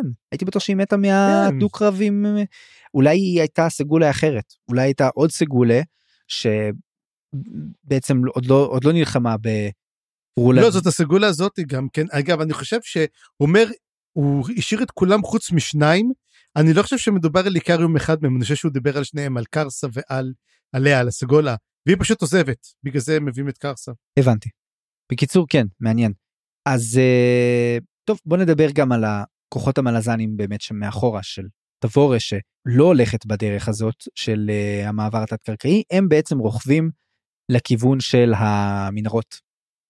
והם בעצם מוצאים רק את הגופה של ביק, שם ביד של ביק, וזה בזכות דדסמל שיודע לזהות מתים, או יודע לרחרח מתים, ולרגע הם חושבים שאולי הם כולם נהרגו בקסם, אבל כן הם מבין כי תבורן נתנה לקוחות שלה לשחוט את הלת'רים, כדי לחשל אותם לבאות, וזאת הייתה תובנה גדולה מבחינתו, כי אני חושב שגם קנב מחליט לעשות משהו דומה, כשהוא בעצם שולח את האחל החלוץ שלו, את פידלר וגסלר בעצם, ללכת כל הדרך לארמון. ואנחנו גם מגלים עוד משהו קטן, שתבורם מודיעה שהקונדריל והפריש, הלכו דווקא לכיוון מזרח, ושם יש לנו מה? יש לנו את קולנס ובלקנדו, יש לנו בעצם מסע כיבוש חדש, שהצבא של תבורם אמור לעבור לשם אחרי לת'רס. ומה בעצם הגרנד פלן פה צפר? הרי אם המטרה פה לזה להשמיד את השליטה של אל הנכה בסיפור, אפשר לומר שתבור עם הצליחה, בגדול, במלחמה הראשונה שלה, היא אפילו על הדרך פה, כמו שאמרנו, מחשלת את הצבא שלה, מה באמת היא רוצה להשיג פה? אז זהו זה, אחד הדברים פה, השאלה הגדולה, מה בעצם תבור היא רוצה? ואני אתן לך פה את התיאוריה שלי. התיאוריה שלי קודם כל שתבורה ולסין מודעות טוב מאוד למה שקורה, והן עדיין משתפות פעולה ביחד. כל הפעולה הזאת של לדעת מה נמצא, הן היו צריכות, אם בכל מקרה הייתה צריכה להגיע ללת'רס. זה היה כן, אבל לא דווקא ללת'רס, אלא ליבשת.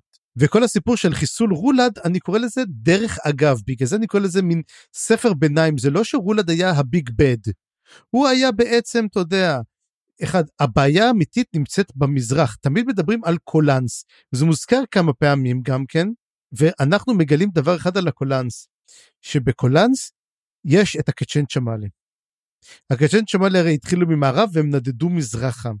ולשם גם באמת הגיעו אותם קצ'ן צ'מאלי, הרי ידוע שאיך קוראים לו, רד מסק, הוא הלך מזרחה לקולנס, ושם הוא פגש הקצ'ן צ'מאלי, ושם הוא חזר, משם הוא חזר.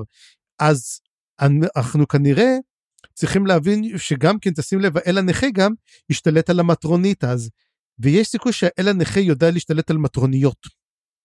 ומה שקורה, יש פה כנראה זה מטרונית אחת גדולה במיוחד, שמגייסת צבא אדיר שעומד לעשות את הצרות הגדולות ביותר, שיש אומרת הביג בד, או של, אני אומר הביג בד באמת הוא כנראה אל הנכה, אבל יש לנו עוד איזה מין, אתה יודע, עוד איזה רשע אחד גדול שנמצא בקולנס, ולמעשה היא שלחה כבר את כל הצבא של הקונדרילים ואת הפריש לשם, והיא עכשיו תשלח את הצבא שלך, שתבין, אין להם ספינות, אתם צריכים לצעוד את כל הדרך.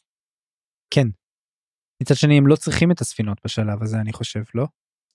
כן, מלסר אסן לך כך להתקדם, הם צריכים לסרט אחורה, וכן, יהיה מעניין לראות, אבל פה אנחנו מתחילים לראות בעצם את הכיבוש. עכשיו, יש סיכוי שחלק באים, אומרים שגם הבולקנדו יש להם חיילים שעוזרים להם.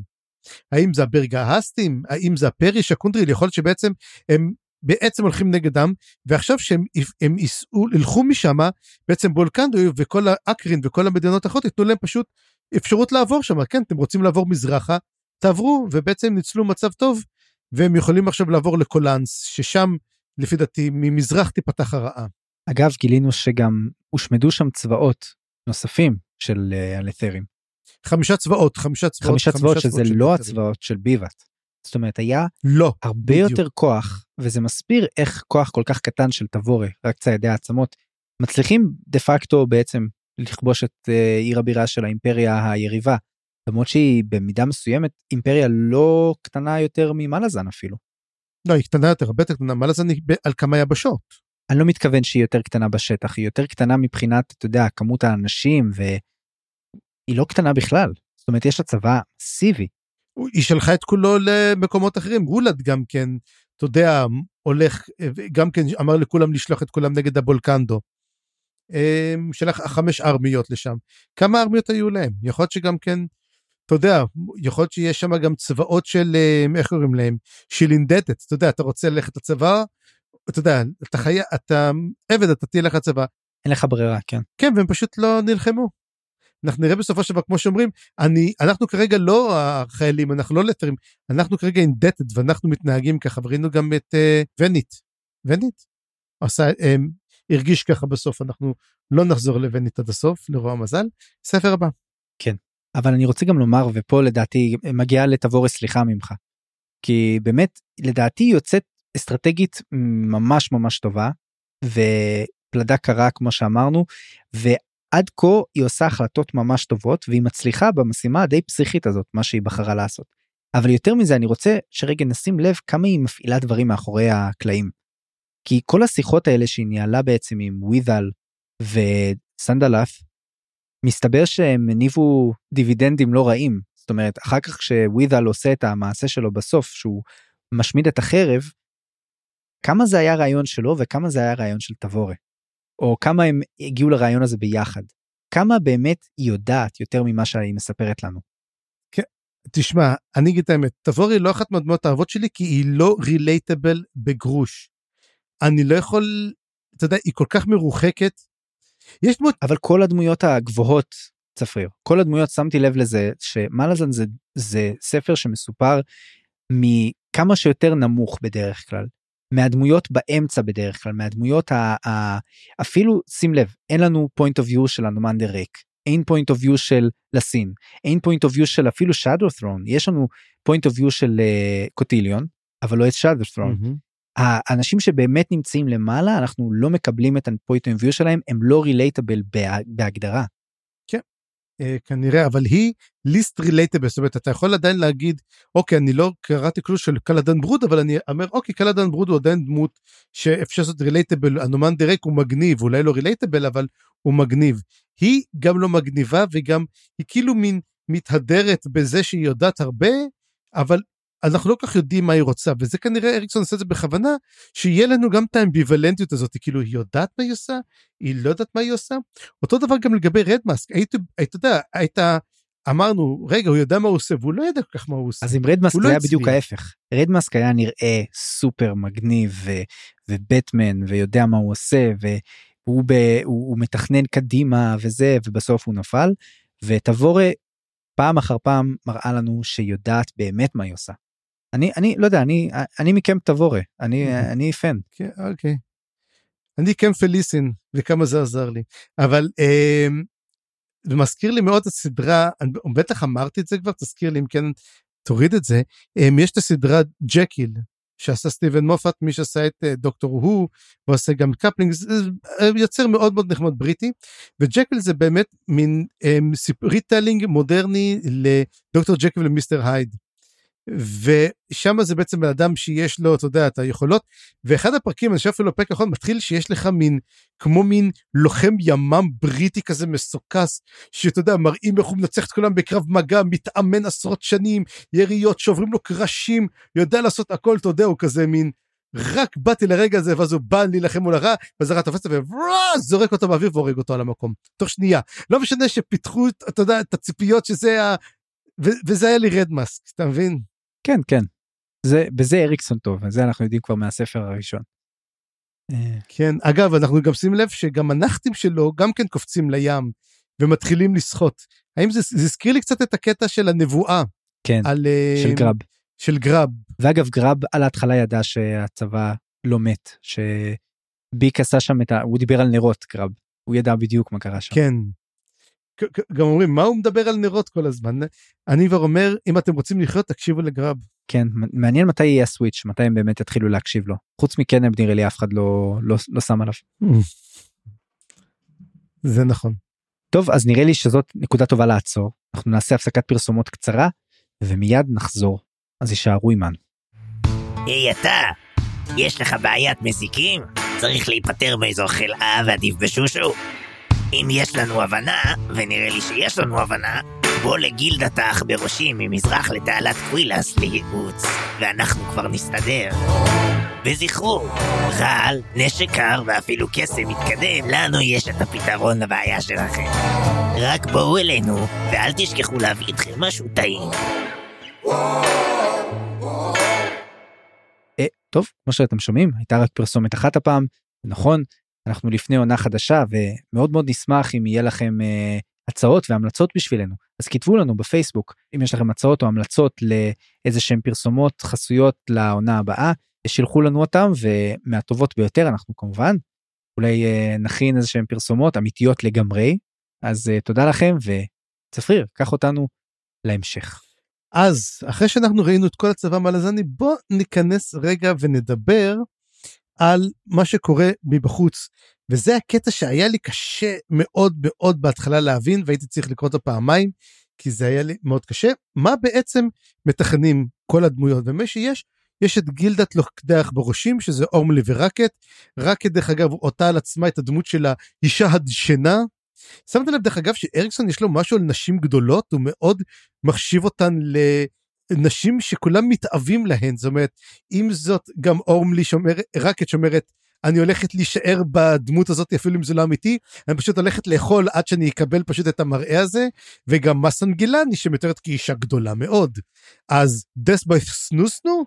יש את הקטע הזה, יש גם קטע של גברים, ובללה שלונג שהזכרנו כבר, ותיאול בדיקט שמצליח לבלבל פה כמה, אבל שם זה דווקא בגלל העיניים, אז אני לא יודע, עיניים זה קטע כאילו קינקי, אני לא חושב, זה יותר עניין אחר. לא יודע, יש הרבה דברים קינקים, אז בעיקרון של דבר, מה שמתכוונים לעשות זה להציל את תיאול מתביעה, הם מבינים כבר שתיאול נתפס, והמטרה היא להוציא אותו משם.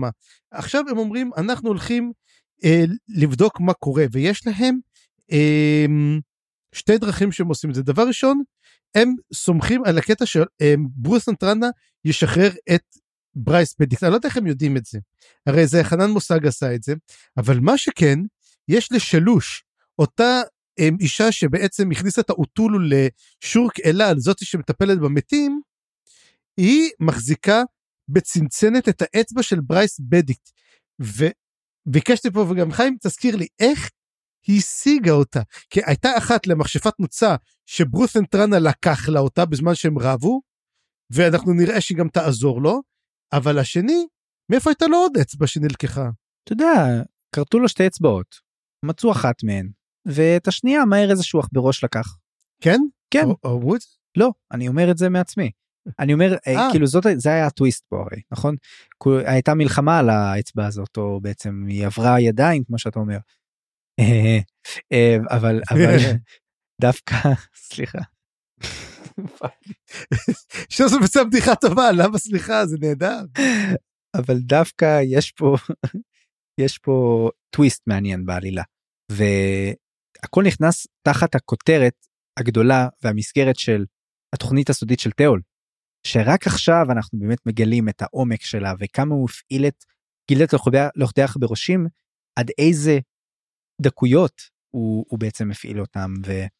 אז אנחנו מבינים שבעצם התוכנית הזאת היא גם נסתה על ידי בג, כי אין שום סיבה בעולם שתיאול ידע את זה. ודבר שני, גם כן מבינים שחנן מוסג הולך גם לשחרר את השד הכפור באגם, איך אומרים, אגם סתיר, נכון? כן, סטל? סטל, כן, אגם סטל. באגם סטל, באגם הגדול של שמה, ששמה הקפיאה אותו הציידת, אותה ציידת שפגשנו בספר החמישי ששוחררה, אז הוא אומר, הם הולכים לשחרר אותו. ולפני שנגיע באמת לראות מה קרה שם, כי זה היה קטע מוזר, נורא, בוא נעבור בעצם לתיאול בדיקט ומה שקורה לו במפקדת הפטריוטיסטים. אז קודם כל, יש מה שקורה, הספסוף מתחיל לדפק על הדלתות, ואומר, תביאו לנו את תיאול בדיקט שנדע אותו, לא בעצם, הם דופקים ואומרים, תביאו לנו, אנחנו רוצים להרוג אותו, הוא לא יזכה לזה, לקח את כל הכסף, הפך אותנו למורששים, ומתחיל לעשות בלגנים. עכשיו טנל יסוונר, מגיע להודיע את זה,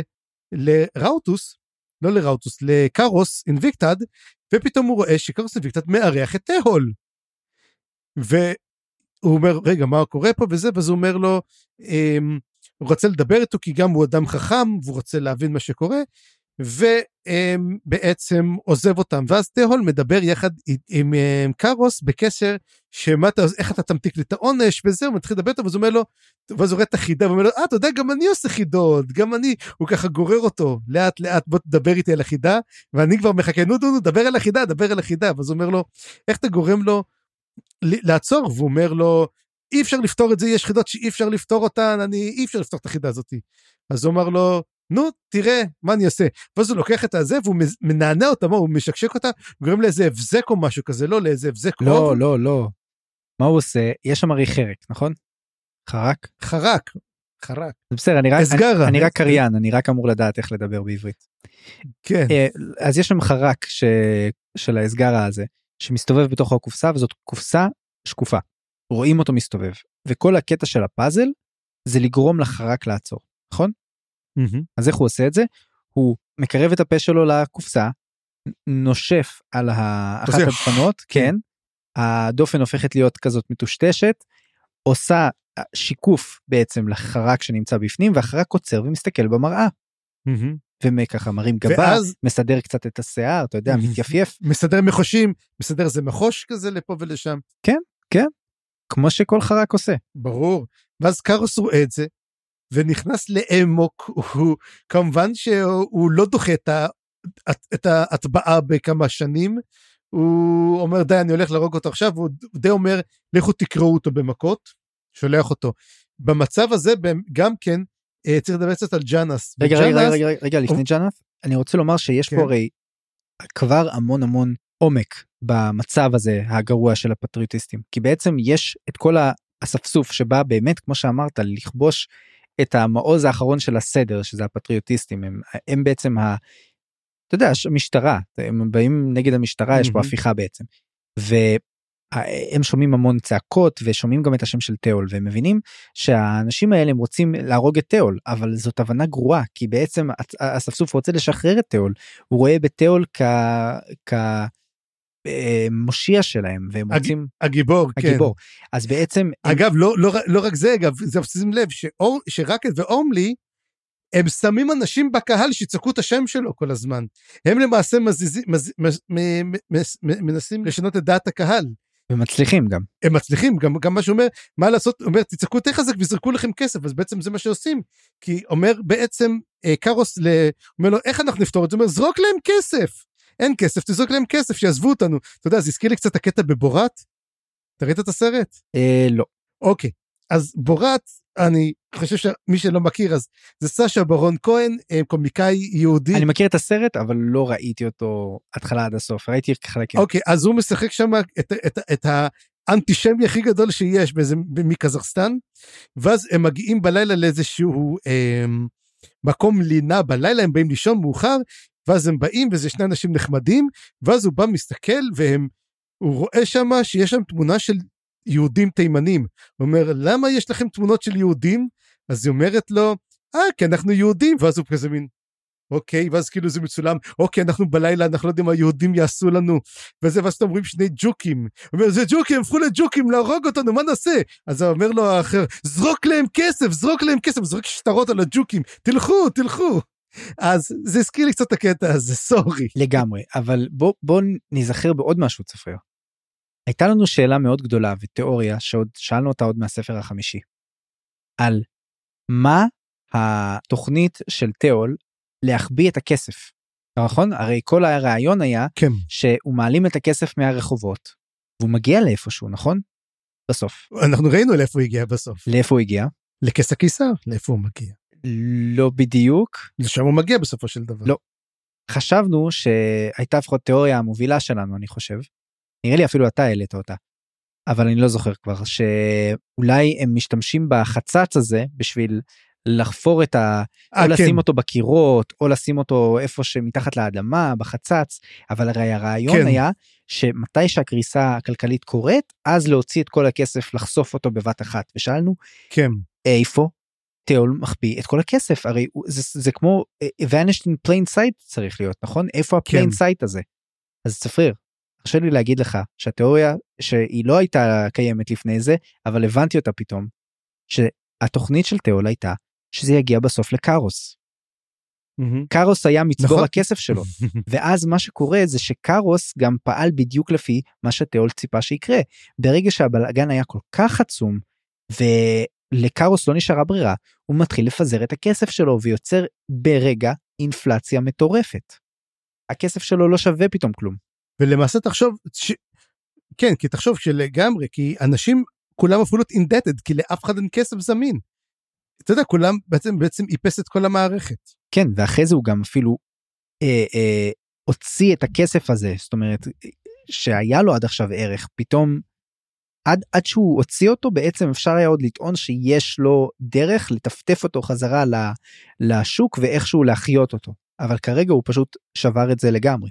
כן, והשבירה הזאת אנחנו נראה גם כן את התוצאות שלה, ונעבור רגע לג'אנת באמת, וג'אנת אנחנו מקבלים ממנה מנקודת המבט של טנדל שאומר, זהו ג'אנת נשברה, השבי השני שלה לא, ועכשיו היא הפכה להיות בעצם שפחת מין שסוגדת לו, והוא השיג את מה שרצה, והוא כל כך אוהב את זה, אבל מה שמתברר, ועכשיו זה הקטע שהוא אקספליסיט, סורי, יש אי עכשיו בגלל הקטע הנ"ל, היא מתברר, ג'אנת עובדת יפה, עובדת לאט, והיא מצליחה לשחרר חלק מהדברים שלה במיטה, איפה שהיא כלואה, והיא קולטת דבר אחד, היא קולטת שברגע שהוא שוכב איתה, אז הוא פשוט מוציא את כל האוויר, בבת אחת בפעם הראשונה, וברגע שהוא עושה את הדבר הזה, היא פשוט חונקת אותו, והוא לא יכול לנשום, מה שדי גורם לה, אפילו ביכולת הקטנה שלה, לחנוק אותו למוות, וטנל יסבנר, אולי אחת הדמותה גם כן נאלחות של הספר הזה, מת וגם כן כיף, אז ביי תנל יסבנר, ועוד אחד עם שם מצבן הלך. לא יודע, צפריר, זה היה קשה לקריאה גם עם הסוף הלכאורה טוב. זה היה פשוט. למה זה היה, אני חושב שזה אחד המוות דיסני, לא של דיסני, אבל אתה יודע, זה מוות עם מלא קרמה. אני לא יודע איזה דיסני אתה ראית. לא, מוות דיסני זה בן אדם, לא, מוות דיסני זה מושג כזה של טרופ, שאתה יודע שכאילו, מישהו מת כפי שהוא צריך למות, אתה יודע, יש איזה צדק פואטי. אז יש עוד כזה, כן, כן, כן. או, יש הרבה.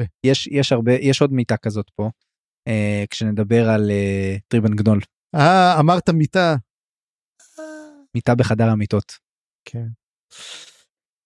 I'll show myself out. אוקיי, ואנחנו, זה כבר אנחנו... אני בא. זה אנחנו דיברנו, ועכשיו הקטע המעניין שברוס אנטרנה מצליח בסופו של דבר כן להגיע לאותו מקום איפה שברייס בדיק נמצא, והוא בא והוא מגיע השומר ואומר לו, אתה תקרא לו בשם, והוא קורא בשם שלו, והוא משתמש באצבע שלו, ואז הוא למעשה משחרר את ברייס בדיקט.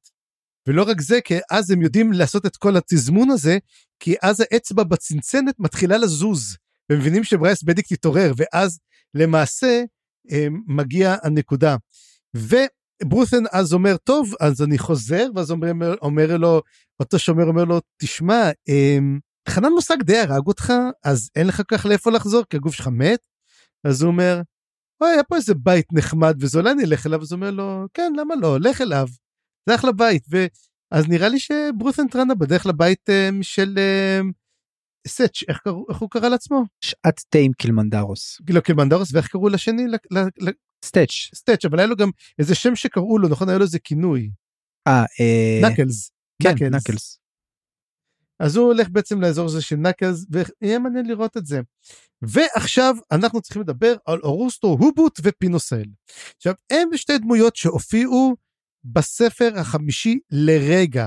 איפה? בסוף הספר החמישי, יש איזו דמות של איזה שתי דמויות, שיש איזה אחד, משם אני זיהיתי בקומר, יש מישהי איתו שהמזכירה שלו, ולעיתים גם המאהבת. ואז הוא אומרת לו, מתי תציע לי נישואין? אז הוא אומר, אני אציע לך נישואין שהאגם יקפא. ואז האגם קופא, ואז הוא אומר, נו, עכשיו אני צריך להציע נישואין. אז זאתם שני אלו, ומדובר שהמאהבת שלו, ולפעמים גם אשתו. אז הם בעצם יושבים, והולכים תמיד לנהר, לאגם. הם באים לאגם, באים לשתות את זה שם, גם כן. ואז אורמלי מגיע לשם עם האצבע. ולמעשה, מגיע לשם האצבע, פוגש את אורוסטו הובוט ואת פינוסל, ואז הוא אומר להם, תגידו לי, אני מכיר אתכם, כאילו, תמונות שלפני 600 שנה, רואים אתכם עדיין על אותו אגם. אז עכשיו פה השאלה עצמה, מי בעצם הם, ואני חושב שהם כמו הארנט, למעשה גם כן, הארנט, תודה מופיע בכל התמונות, הם פשוט אותו דבר, גם כן, אלים עתיקים, שמחליטים פשוט ליהנות עם החיים, להיות עם החיים של עצמם, וזה קצת מצחיק, כי זה מראה כמה זמן היא מחכה לו כבר לנישואין, אותה אישה, כמה זמן, כמה מאות שנים כבר, או אלפי שנים מחכה שיצא לנישואין. וגם יש, אני חשבתי שהם אולי קשורים איכשהו לגילדת האחברושים, שאולי הם מהחברים הקדומים ביותר של גילדת האחברושים, שיצאו לפנסיה או משהו כזה. יכול להיות, זאת אופציה, ואז בעצם ברייס יוצא מתוך האגם, והוא מקבל את האצבע, ואז בעצם הוא יוצא, הוא בעצם מחזיר את האצבעות שלו, ואז חנן מוסג מגיע גם לאגם, ובא לעשות את הלחץ שלו, אבל אז מגיעה אותה ג'גותית, ופשוט הורגת אותו.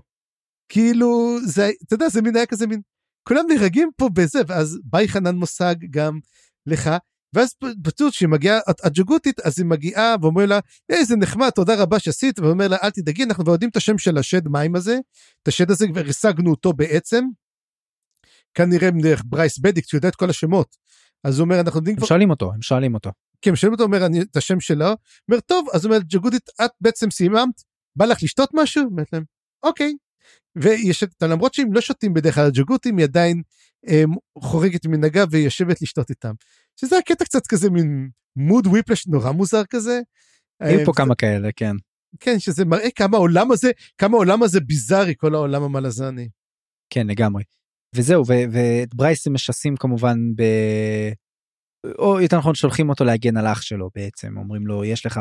אומרים לו, לך תציל אותו מהר, כי תהול במצב קשה. כן, וברייס אומר... הוא פצוע קשה, לא יודעים מה יש לו. אגב, ברייס לא סתם יוצא מהנהר, הוא גם חוזר לחיים, אנחנו רואים יותר ויותר דמויות שממש חוזרות לחיים, הוא הופך להיות חי, ממש כרגיל, שזה מעניין, ו... יחד עם החרב שלו, דרך אגב, הוא גם מקבל את החרב שלו יחד איתו. כן, ואני חושב שחלק מזה זה מה שבאמת קרה מתחת לים, שהייתה שם התערבות כנראה, יותר מרק תשחרר אותו, אלא היה שם נראה לי, לא זוכר, אולי מישהו עזר, אולי מהל, זה שזה קרה בתוך הים, ומהל בדיוק היה בשיא כוחו, אולי זה בעצם מה שקרה. בכל מקרה זה הקטע טוב, גם עם קצת מוד וויפלשי כמו שאמרנו. כן, וגם קצת לא מובן בפעם הראשונה שקוראים. נכון.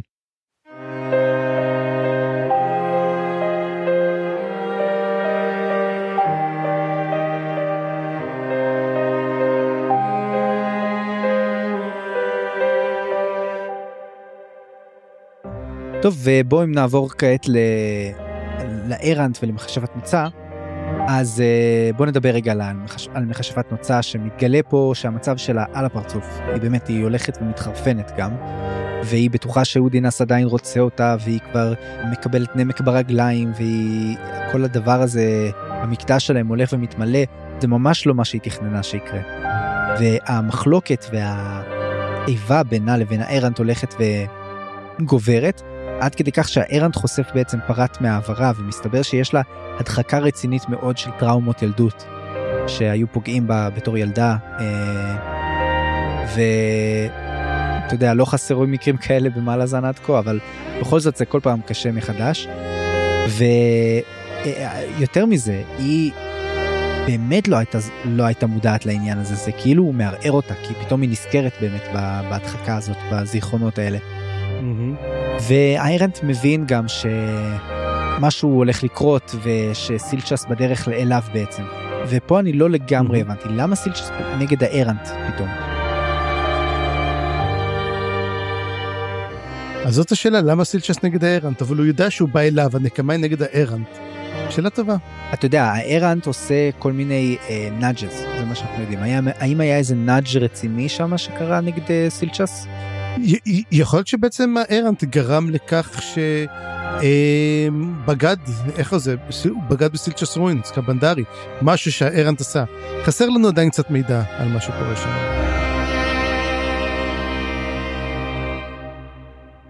טוב, ובאמת כשברייס מתעורר, מיד מחשבת נוצאה עצה-רצה לנסות להשתלט עליו, כי הוא היה אמור להפוך להיות המורטל סורד שלהם, זה היה התכנון. אממה, כל הקטע עם האצבע, וזאת לא האצבע היחידה, ואולי אפילו זאת לא האצבע הנכונה, צפריר, ואז מה שקורה זה שהיא נופלת לתוך המים, ובהתחלה נראה שהיא ככה נחנקת, אבל מסתבר שהארנט, בוא נגיד, עזר לה קצת לטבוע, הוא החזיק לה את הגב, לא נתן לה לעלות לשאוף מים, ולשאוף אוויר, סליחה, לא יודע, לשאוף מים. לשאוף הרבה מים. לא נתן לה לעלות לשאוף אוויר, וככה היא מתה. וזה מוות מזעזע ומחריד, והארנט, הסוף פה היה מאוד פואטי, כמו שאתה אומר. הארנט אומר, אתה יודעים מה? לפעמים צריך משהו קצת יותר מנאג'. לפעמים מישהו כל כך רע, שאני לוקח את העניינים לידיים. וזה בדיוק מה שהוא עושה. כן, גם כשהיא מתה, גם בסוף היא כבר די משחררת את זה, היא בסוף מרגישה שהיא כבר, היא מקבלת את זה שהיא הייתה לא בסדר, והיא מתה, זאת אומרת, היא די קולטת שזה הסוף, והנה, באה עם מחשבת מוצא.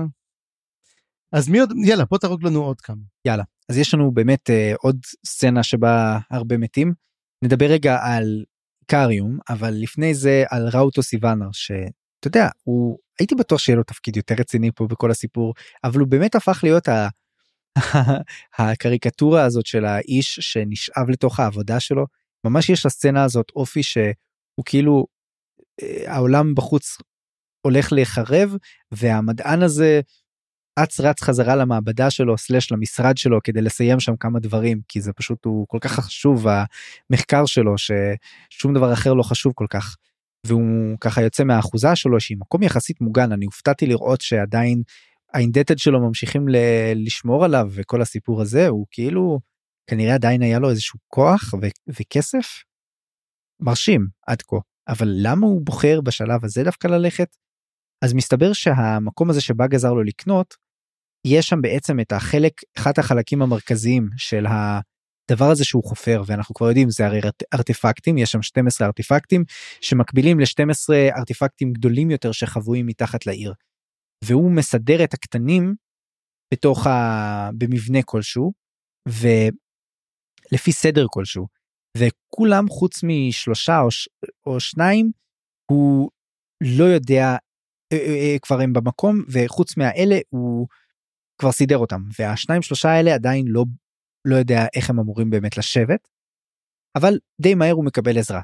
למייקריום, שעד עכשיו היה במגורי הצ'מפיונס, מחליט לצאת פתאום מהתחרות, הוא לא ילחם ברולד, הוא יוצא, הרי היה לו גם את ההסכם עם קרסק, אז אנחנו ידענו שמשהו כזה הולך לקרות, אבל הוא באמת אומר, fuck all of this, הולך למכונה שלו. אנחנו יודעים שהמכונה שלו, היא קשורה לעיר, מהותית, וזוכר שכשהוא הגיע בעצם ללתרס, והגן שם בעצם העיר כאילו רעדה, הייתה איזושהי רעידת אדמה כזאת, לעיקר אם יש קטע שם, זה קשור לזיכרונות שלו, זה קשור להתעוררות שלו, שהוא פתאום יותר ויותר זוכר דברים, ומחובר לזיכרונות כמו אולי למחשבת נוצה, אגב שזה מעניין, זה חיבור פה שלא חשבתי עליו, אבל הזיכרונות המודחקים כאילו, אבל הוא מבין דבר פשוט.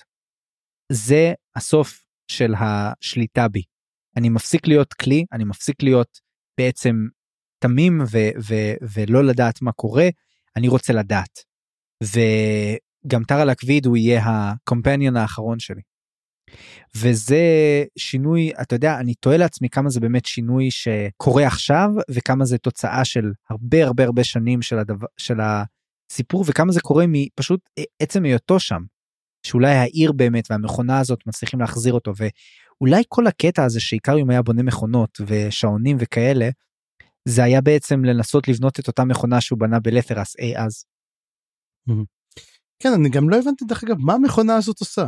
אתה לא הבנת? אני לא הבנתי. לא, אבל לדעתי אנחנו לא נדע גם, כי נדבר על זה עוד מעט, אבל כשהוא מצליח להפעיל אותה, אני לא בטוח שהוא מצליח להפעיל אותה. אבל מה שכן מצליח לקרות, זה שהוא מעורר ומתעורר יחד עם המכונה הזאת, החלקים האלה מתחילים לזהור, וגם כבר רואה אותו שם לב שהם מתחממים יותר ויותר, אז אולי זה היה סוג של הכל כזה קרה ביחד, ההתגלמות פה, והוא מגיע לנקסוס איקריום, שזה המקום המרכזי עם החלק המרכזי, שזה גם המקום שבו נמצא ראוטוס, ושם בכניסה עומד טקסיליאן, טקסיליאן כאילו ליווה אותו או הגיע לשם לפניו, משהו כזה, שזה, תקשיב, אני לא הבנתי מה טקסיליאן עושה שם, גם יש את כמובן הנזיר הקבלי ותר על הכביד שעוקבים אחרי איקריום ככה עוד מאז שהוא ברח, והמכונה מופעלת, נגיד את זה ככה, החלקים מסתדרים לפי המקום שלהם, הכל מתחיל לזהור, יוצא בו הכלבן, ועוד פעם מילה מאוד ספציפית שאריקסון אוהב להשתמש בה, זה זוהר לבן כסוף כזה, נכון? אני שכחתי את המילה באנגלית, אבל יש לו מילה שהוא משתמש בה כל הזמן, whatever, והלבן הזה משתחרר ומתפרץ, ויש לו כל מיני השפעות והשלכות, אבל קודם כל, דבר הכי פשוט, כל מי שהיה שם ליד פשוט מת. אנחנו נפטרים מראוטוס, מתר על הכביד, מטקסיליאן, מה טקסיליאן עשה? כאילו, פאק, הוא כל הזה, יש את הנזיר הקבלי, שמת עם חיוך על הפרצוף, כי אין ברירה, כאילו, זה כמו שאמרת, המוות הפואטי, אז זה אחד מהם. הוא מת עם חיוך, שזה הדבר שאסור לו לעשות, אבל הבדיחה הייתה כל כך עוצמתית פה, מבחינתו, שהאל שלו הורג אותו, ובאמת הוא מת, אבל איך כל הדבר הזה קורה?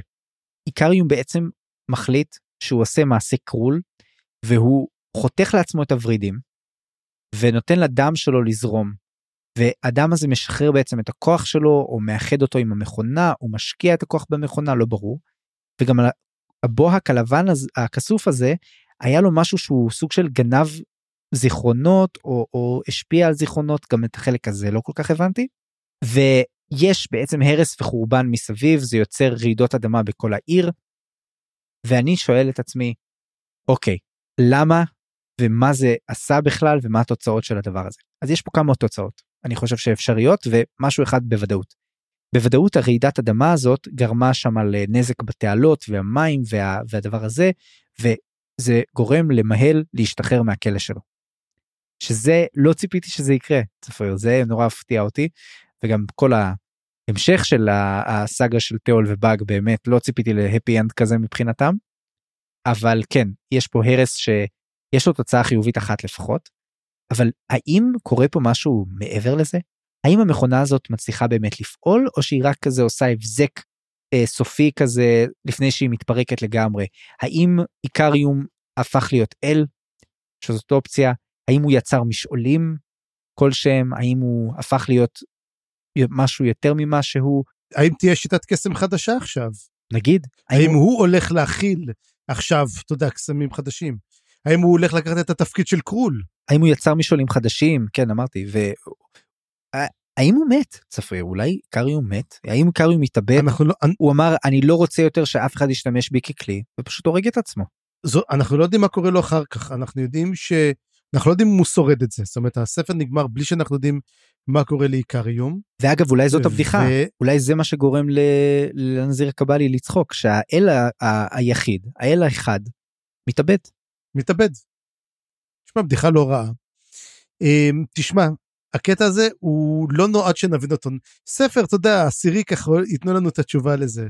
לך תודה. אני מאוד מקווה, כי וואלה, זה היה סצנה מאוד חזקה, היו לה השפעות, היו לה השלכות, זה פתר את הבעיה הגדולה, שאתה יודע, אם איקריום, אם יהיה שואודאון עם איקריום, אז אנחנו בבעיה, כי זה כבר כאילו, זה OP ברמות אחרות, זה, אתה יודע, אחרי דבר כזה, לך תעשי קרבות אחר כך, אבל לא, כאילו נראה לי זה באמת, משהו שאריקסון בנה טוב, הסיום הזה, רק באמת, כמו שאמרנו, לא ברור מהו בדיוק, לפני שנגיע גם למהל ומה בדיוק קורה איתו, אנחנו, כבר כשהוא מתעורר, הוא אומר, להציל את תיאול, אני כבר לא מספיק, אבל יש לי דברים אחרים שאני חייב לעשות, ואנחנו יודעים גם שמהל מאוד רוצה לנקום בארנט, שהביא אותו לקליעה שלו, אבל מי שמציל את תיאול בסוף זה בכלל ברייס, שמספיק בעצם להגיע למפקדת הפטריוטיסטים, וקרוס שמה כבר מתעלל בתיאול לגמרי, הוא כבר לא יכול לחכות בעצם להטבעה, הוא כבר כל כך כועס עליו, והוא עושה את זה לבד, הוא עושה את זה בעצמו עם השרביט הזה שלו, מכה בו עד כמעט שהוא הורג אותו, כבר מצבו של תיאול ממש גרוע, הוא מתכוון להרוג אותו, אבל אז ברייס מגיע והורג את קרוס, וכן, תיאול שורד, אני לא ציפיתי שהוא ישרוד ככה, זה באמת היה מפתיע. מה אתה חשבת על הסיום הזה של הקטע? א', אני שמח שתיאול הכל בסדר איתו, אבל אני שמח שברייס חזק, אתה יודע, זה מין, אתה אומר, כל כך הרבה דברים נוראים קוראים, אז לפחות, אתה יודע, משהו טוב אחד תן לנו. וזה נגמר גם הסיפור קצת ב-happy end, לפחות בצד הזה. כן. אז... נזכיר את זה קצת בסוף. אתה יודע מה, אבל זה הסוף הטוב שמגיע לנו. לגמרי, אני לא הייתי יכול לדמיין את הספרים, באמת התעצבתי שלא יהיה יותר באג ותיאול, אגב, יכול להיות שבאמת לא יהיה יותר באג ותיאול, אני לא יודע איפה יתרחשו הספרים הבאים, אבל לפחות יש לנו קלוז'ר איתם, ונדבר עוד על הסוף שלהם, אבל שים לב כמה ייחודים מרגשים יש פה, ולפעמים גם של אחים, יש לנו, בהמשך נדבר על הברידג' ברנרס, שמתאחדים פה, או השאריות שלהם, יש לנו בעצם את האחים לבית סנגר שמתאחדים, ושם זה ייחוד עצוב, ופה יש לנו את הייחוד השמח של האחים לבית בדיקט, שזה לא ציפיתי שעוד יקרה. וגם היה איחוד של הבנים של אמה אפלס, קבנדרי מתאחד עם סילצ'ס רואין. כן. לא כמו שחשבנו. שם זה, כן. אפשר לקרוא לזה איחוד? אוקיי. בסדר. זהו, אז בואו ניכנס עכשיו לצוות הוורה שמגיע סוף סוף ללתרס.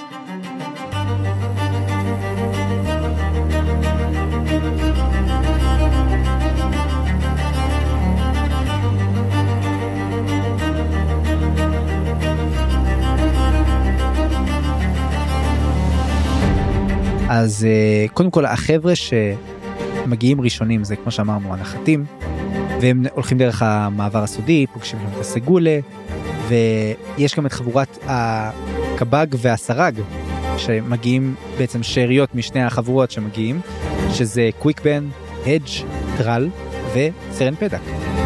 וזה ליווי של זוג אוהבים, כן. בליל הכלולות שלהם לבית.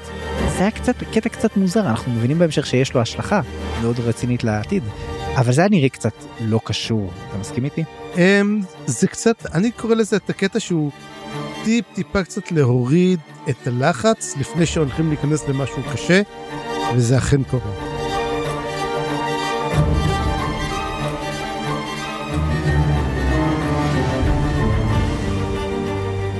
כן. ואם נדבר באמת על הצבא של הנחתים שלנו שנכנס לעיר, קנב מהר מאוד מחלק אותם לחלקים ואומר להם, נותן להם פקודות מאוד מאוד הגיוניות אגב. הוא שולח חיל מתקדם, שזה פידלר, הליאן וגסלר, להתקדם לכיוון הארמון ולכבוש אותו, ובו זמנית כל השאר אמורים בעצם למצוא ולהתבצר באיזשהם עמדות מפתח של הברקס שמה, ומשם להתחיל לעבור רחוב ולהתקדם ולהשתלט, וגם הם רוצים לפתוח את השער בעצם, כהכנה להגעת תבורה, זה מה שהם באמת עושים. אבל שם דווקא הצבא של קנב עצמו, שזה הצבא הראשי, נתקל בכוח מסיבי ודי מרשים, שמצליח לעמוד לא רע במתקפה הזאת, צד של גסלר ופידלר מתנהלים די הרבה יותר בקלות, מגיעים ממש כמעט עד המשקל הנצחי, בזמן שהליאן, וזה פה הקטע בכלל לא ברור, מוצאת עוד פעם פונדק ונעלמת. כן, היא הולכת, היא לא כובשת, היא הולכת לפונדק מפונדק, בגלל זה היא שורדת. כן, אבל היא כאילו לא, היא באמת הייתה חשובה במערכות עד עכשיו. לא תמיד, כל בן אדם יהיה חשוב, אתה יודע. טוב. ובדיוק כשפידלר מגיע לשם, יש לנו בעצם את קוויקבן והדג' אחרי שהם בעצם מפקידים את טרל וסרן פדק בבית שלה, הם בעצם מחליטים, אוקיי, עכשיו מה עושים? הולכים לפגוש את פידלר, והם בעצם הולכים עד אליו כמעט, איך שהם מגיעים, בדיוק מגיע עוד מישהו, וזה סילצ'ה סרויים, שאתה יודע, כמו שהיה מקודם עם רוד אלאל, וסליחה, עם אולשון פרל, ש... הוא כולה רצה את הפינסט, אז גם פה, מה הוא כבר רוצה? אולי להרוג את רולד, נכון? אבל אף אחד לא שואל פה שאלות. פידלר והדג' וקוויקבן רואים דרקון גדול, מפחיד, טס לכיוונם, מה הם עושים? נפוצץ אותו. יורים בו. ושמע, זה מה שאני אומר, זה כאילו, אתה יכול לדמיין בספר הראשון, את המלזנים תוקפים את אנומן דה רייק עם כמה קאסרים, הם ניסו לעשות את זה דרך אגב. כן? איפה? הם תקפו, אני חושב שתקפו אותו, הם ירו איזה קסטרים עליו, אם אני לא טועה, בהתחלה, ממש בהתחלה, לקראת סוף הספר הראשון, אבל אני חושב שהם עשו את זה. וואלה, לא זכור זה שעליו, אבל אולי אני טועה. אני חושב שהדג' יורה עליו אפילו. כי זה דגל שהדג' יורה עליו. יחד עם קוויקבן, שמפוצץ ככה בשאריות כוחותיו, גם עם קסם, ואז לתוך זה זורק... הדג' זורק את הקסר, ופידלר יורק קסר, בקיצור הם ממש פוגעים בו, ושמע, זה ממש ממש ממש קטע חזק, האיחוד פה של המלזנים מאוד מאוד, של השורפי גשרים עוד מעט, הוא כאילו ביטר סוויט כזה, כי הם לא רגשנים בקטע הזה, הקטע הכי רגשני היה באמת שהדג' התחבק עם קוויקבן, אבל פידלר מקבל את זה שהדג' חזר בצורה מאוד מוזרה, אתה מסכים איתי? כאילו הם חברים הכי טובים. הם חברים, הוא מסתכל עליו ואומר לו, תגיד לי, אתה עוד פעם רוח? הרי אתה לא זוכר, הוא הציל אותו באי גתן. כן, כן. אז הוא די רגיל לראות אותו, אז הוא אומר לו, עוד פעם מה אתה אומר לו? לא, לא, לא, עכשיו אני חי, זה בסדר. אני כבר לא רוח, אני לא הולך לרדוף אותך. אני חי, אז הוא אומר לו, אוקיי, יופי, בוא. כאילו, הם תמיד, אגב, צריך לזכור דבר אחד, שהיה את כל שורפי הקשרים, זאת אומרת, היה לנו את וויסקי ג'ק, היה לנו את כולם, אז הם היו שני החבר'ה המופרעים, אתה יודע, הכיתה הטיפולית. שהולכים וזורקים קסרים, ואוי ואבוי, פידלר יש לו את המשחקים המוסריים שלו, הדג'ו כזה מין פה, טרוץ, לא יודע להאמר על קלפים, הוא איתי, אז זה לכל אחד התפקיד, אז פתאום צריך לזכור מי הם היו ומאיפה הם הגיעו, פידלר אמנם מתקדם, אבל הדג' לא כל כך, הדג' די נשאר במקום, אולי קצת המסע הרוחני שלו קצת עזר לו, אבל היה את הקטע, להפך הדג' מראה שהוא כן עבר שינויים רציניים, בתגובות שלו למות טרל בהמשך, כן, זה נכון. לדעתי הדג' כן השתנה מאוד, ודווקא פידלר שעבר המון שינויים, הוא נראה לי פשוט כבר כל כך מוטש, וכל כך כבר גמור, ולראות את הדג' אולי עושה לו, אתה יודע, אני כבר לא שם, לדעתי זה מה שקורה שם. בכל מקרה, כמו שאתה אומר, יש פה רגע בד אס רציני של הצבא, שהם כאילו, איך אומרים לו? פאקינג סילצ'ה סרוין. הם כמעט הורגים אותו. אם הם לא הורגים אותו, עסיקו שהרגו אותו גם, דרך אגב. אנחנו לא יודעים את זה, אם הרגו אותו או לא. לדעתי לא, אבל... הם פוצצים לו את הכנפיים, הוא מוריד עליו את הבניין בסוף, קוויקבן, ואז אומר לו, allow us to introduce ourselves, ותשמע, זה היה מין, זה ה-baddest boasts, אחד הכי גדולים שהיו, ואתה אומר, כן, זו הסיבה שאני אוהב אתכם, חבר'ה, בדיוק, keep on doing it. כן, לגמרי. טוב, תראה, נראה לי צפריר, הגיע הזמן לעבור ולדבר על הדו-קרב הגדול ש... וואו, כמה זמן חיכינו לדו-קרב הגדול, ותגיד לי... חיכינו, והיה שווה את זה, היה שווה את זה, למרות שלא קיבלנו הרבה, עדיין. היה קצר, אבל טוב. היה קצר וטוב, אז באמת, כמו שאמרנו, רולד באמת נכנס לאמוק, ומתחיל לחסל את כולם, כמו שאמרת, האימפריה הרומית נופלת, ואתה יודע, וקרבות הגלדיאטורים ממשיכים, אחרי שעיקרו מסב העברח, באמת רק קרסה והסגולה נשארים, הסגולה בורחת, אז מי שנשאר זה רק קרסה. ועכשיו תשמע, הקרב עם קרסה, איך אמרנו, יש את ה-Bad-Ass Boasts, וזה פה ה-Bad-Ass Boast, אולי הכי גדול של הספר, שאומר לו, הוא נלחם נגדו, וקרסה לא תוקף אותו בכלל, הוא פשוט כמובן זז, משחק כזה, צוחק, ואז הוא אומר לו, מאט קאמר, ואז הוא אומר לו כזה, ברולת, כמה פעמים תהרוג אותי? פעמיים, שלוש? ואז הוא אומר לו, I will kill you once.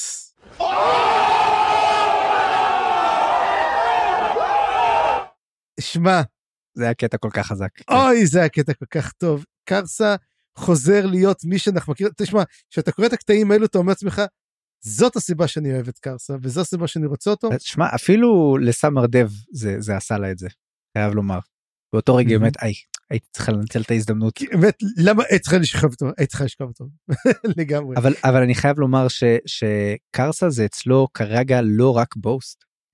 בעצם, כשהוא אומר את זה, זאת התוכנית פעולה שלו. נכון. כן, זאת התוכנית פעולה. הוא אומר לו מראש, אני לא מתכוון להרוג אותך. שוב ושוב ושוב. אני יודע שזה רק יעשה אותך חזק יותר. אני אהרוג אותך פעם אחת, וזהו. אגב, זה טרשטוקר, אתה יודע, זה טרשטוק. אגב, מי שעושה את זה הרבה, זה לרי ברד, השחקן של הבוסטון סלטיקס ב-NBA, הוא היה הטרשטוקר הכי נורא, הוא היה מקלל, היה זה, אבל מה הוא הכי היה, אבל לעשות, היה אומר לו, אני עכשיו הולך לעשות מפה, אני הולך לקפוץ, ואני הולך לעשות עליך את הדבר הזה, ואחרי שעושה את זה, הוא היה עושה את הדבר הזה, בדיוק אותו דבר, כאילו, אומר לך מה הוא עושה, ועושה את זה, זה לגמרי טרשטוק, יפה. עכשיו מה שקורה, בעצם רולד משפד אותו עם החרב, תוקע לו את החרב ברגל, ואז מה שקרס עושה כנראה ציפה לזה, הוא רצה שהוא יתקע בו את החרב איפשהו, והוא פשוט חותך לו את הזרוע, פשוט חותך לו את הזרוע עם החרב חלמי שלו, ורולד פשוט נופל ומתחיל לדמם, עד שהוא מדמם בתכלס למוות, וברגע שזה קורה, סאמר דב משחררת את הנשמות בסכין, כמו שהוא סיכם איתה, היא משחררת את הנשמות בסכין, ואז הן מתחילות להקיף אותו. ועכשיו אנחנו מקבלים בעצם את מנקודת המבט של הסכין, שבתוך, אומרים לו קורוקן, שקורוקן מתברר היה הרבה מעבר לזה, קורוקן יכל לברוח מהסכין מתי שבא לו, כאילו, סאמר דב ain't nothing on me, אבל מה? היה לא נחמד שם, הוא אומר, אולי אני אשתלט עליהם, אולי אני אעשה ככה, זה מקום נחמד כזה, אבל אז שהיא משחררת אותו, הוא משתלט עליהם, והוא בעצם מבין שהמטרה שלהם, זה ליצור את השער, שדרכו קרסה יהיה מסוגל, להיכנס לתוך בעצם הממלכה, איפה של החרב, של המוות של החרב, שזה איפה שנמצא האל הנכה. המשול של האל הנכה, החוף ים שם. בדיוק, אבל מה קרה? אין מספיק כוח, הוא מגלה, הם לא היה מספיק כוח, אבל בשביל זה אנחנו צריכים לעבור לתוכנית הסודית של אובללה פונג. שאובללה פונג... רגע, עוד משהו קטן. הקטע עם קורוקן היה מאוד חזק. א', אני ידעתי שקורוקן יחזור, כי עובדה שזה לא סתם שהוא נשאב לתוך הסכין, אבל גם זה שהוא אומר שלמרות שהוא כאילו היה בשליטה ויכל לברוח וכל זה, ברגע שהוא שותה את הדם, ברגע שהוא מרגיש את הכוח של הדם של סמר דב, זה כאילו משחרר והופך אותו למין יצור חייתי כזה. זה מאוד חזק, כי זה מתחבר לכל האלמנט הזה של הכוח של הדם בספרים, וכמה האדם משמעותי בתקסים האלה, מתחבר לקטע של איקריום גם, כמה שהדם שלו עושה פה באמת שינויים מרחיקי לכת. כן. ואז אנחנו בעצם נדבר, אנחנו רואים את זה כל הזמן לפני זה, אובללה פונג מכין מקום בבית קברות, הוא מכין מעגל, הוא מפנה משם אנשים, הוא עושה שם, ואז אנחנו מגלים, מי שמגיע זה הנץ' ארבעת, שזה אותו אחד שהיה אוסף את הדברים הפסלים של הטרסנלים, לפני זה, שמענו מה הוא עושה, מי הוא בעצם, הנה הוא, והוא נמצא בבית קברות, ובעצם הוא אוסף את כל הרוחות של הטרסנלים, וכמובן אמרנו צריכים דם, נכון? ואת הדם זה בעצם הנץ'. אובללה הורג אותו תוך כדי שהוא בוכה. דרך אגב, הוא עושה את זה ממש בחוסר רצון, אבל הוא... אגב, הנשו הוא סוג של שמן, מסתבר. כן. הוא קוסם או שמן טרטנלי, כאילו. כן, הוא משחרר בעצם את כל הרוחות, וברגע שהוא רואה את הרוחות של סמר דב, הוא רואה אותן, אז הוא משחרר את הרוחות שלו, וכשהוא יוכלו לעזור לו, הוא בעצם הורג אותו, והרוחות של הטרטנלים נותנות את הכוח, שבעצם קרסה אורלונג היה צריך, והוא מעבירים אותו לשער, למשעול של הנחה, ואני חושב שאל חדש נוצר באותו רגע. מעניין, תיאוריה מעניינת, אבל גם חשוב לומר שגם היו את הרוחות של קרסה עצמו שעזרו לו. נכון, כולם בעצם עוזרים. כי הרי מסתרכות מאחוריו. נכון, ועכשיו כולם ביחד, רואים את כל הרוחות ביחד בעצם, באות ועוזרות, אבל אנחנו נדבר ביד על המשעול הנחה, מה שקרה שם, ולפני זה נדבר קצת על הסיום של הכיבוש של עוד, שאני אקרא לו עוד דמויות שאנחנו בעצם באים להרוג.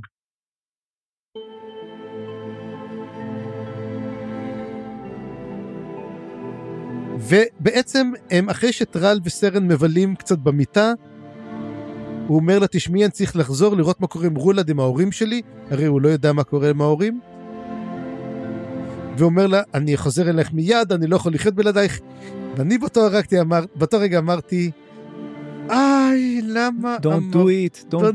אתה יודע, זה כמו, אוי, זה היום האחרון שלי לפרישה, אתה יודע, אני עומד לפרוש מהמשטרה. לא, זה כמו בסרטי מתח, או אימה. לא, בואו נתפצל. כן. והוא מגיע, ובינתיים באג באמת מחלץ את ג'אנת מהמיטה, כי הייתה תקוע שם עם גופתו של טאנל, והוא גם אחי תאול, אומר לתאול, אתה גם גיבור, וגם הצבא של אתרס בסופו של דבר נכנע לתבורי.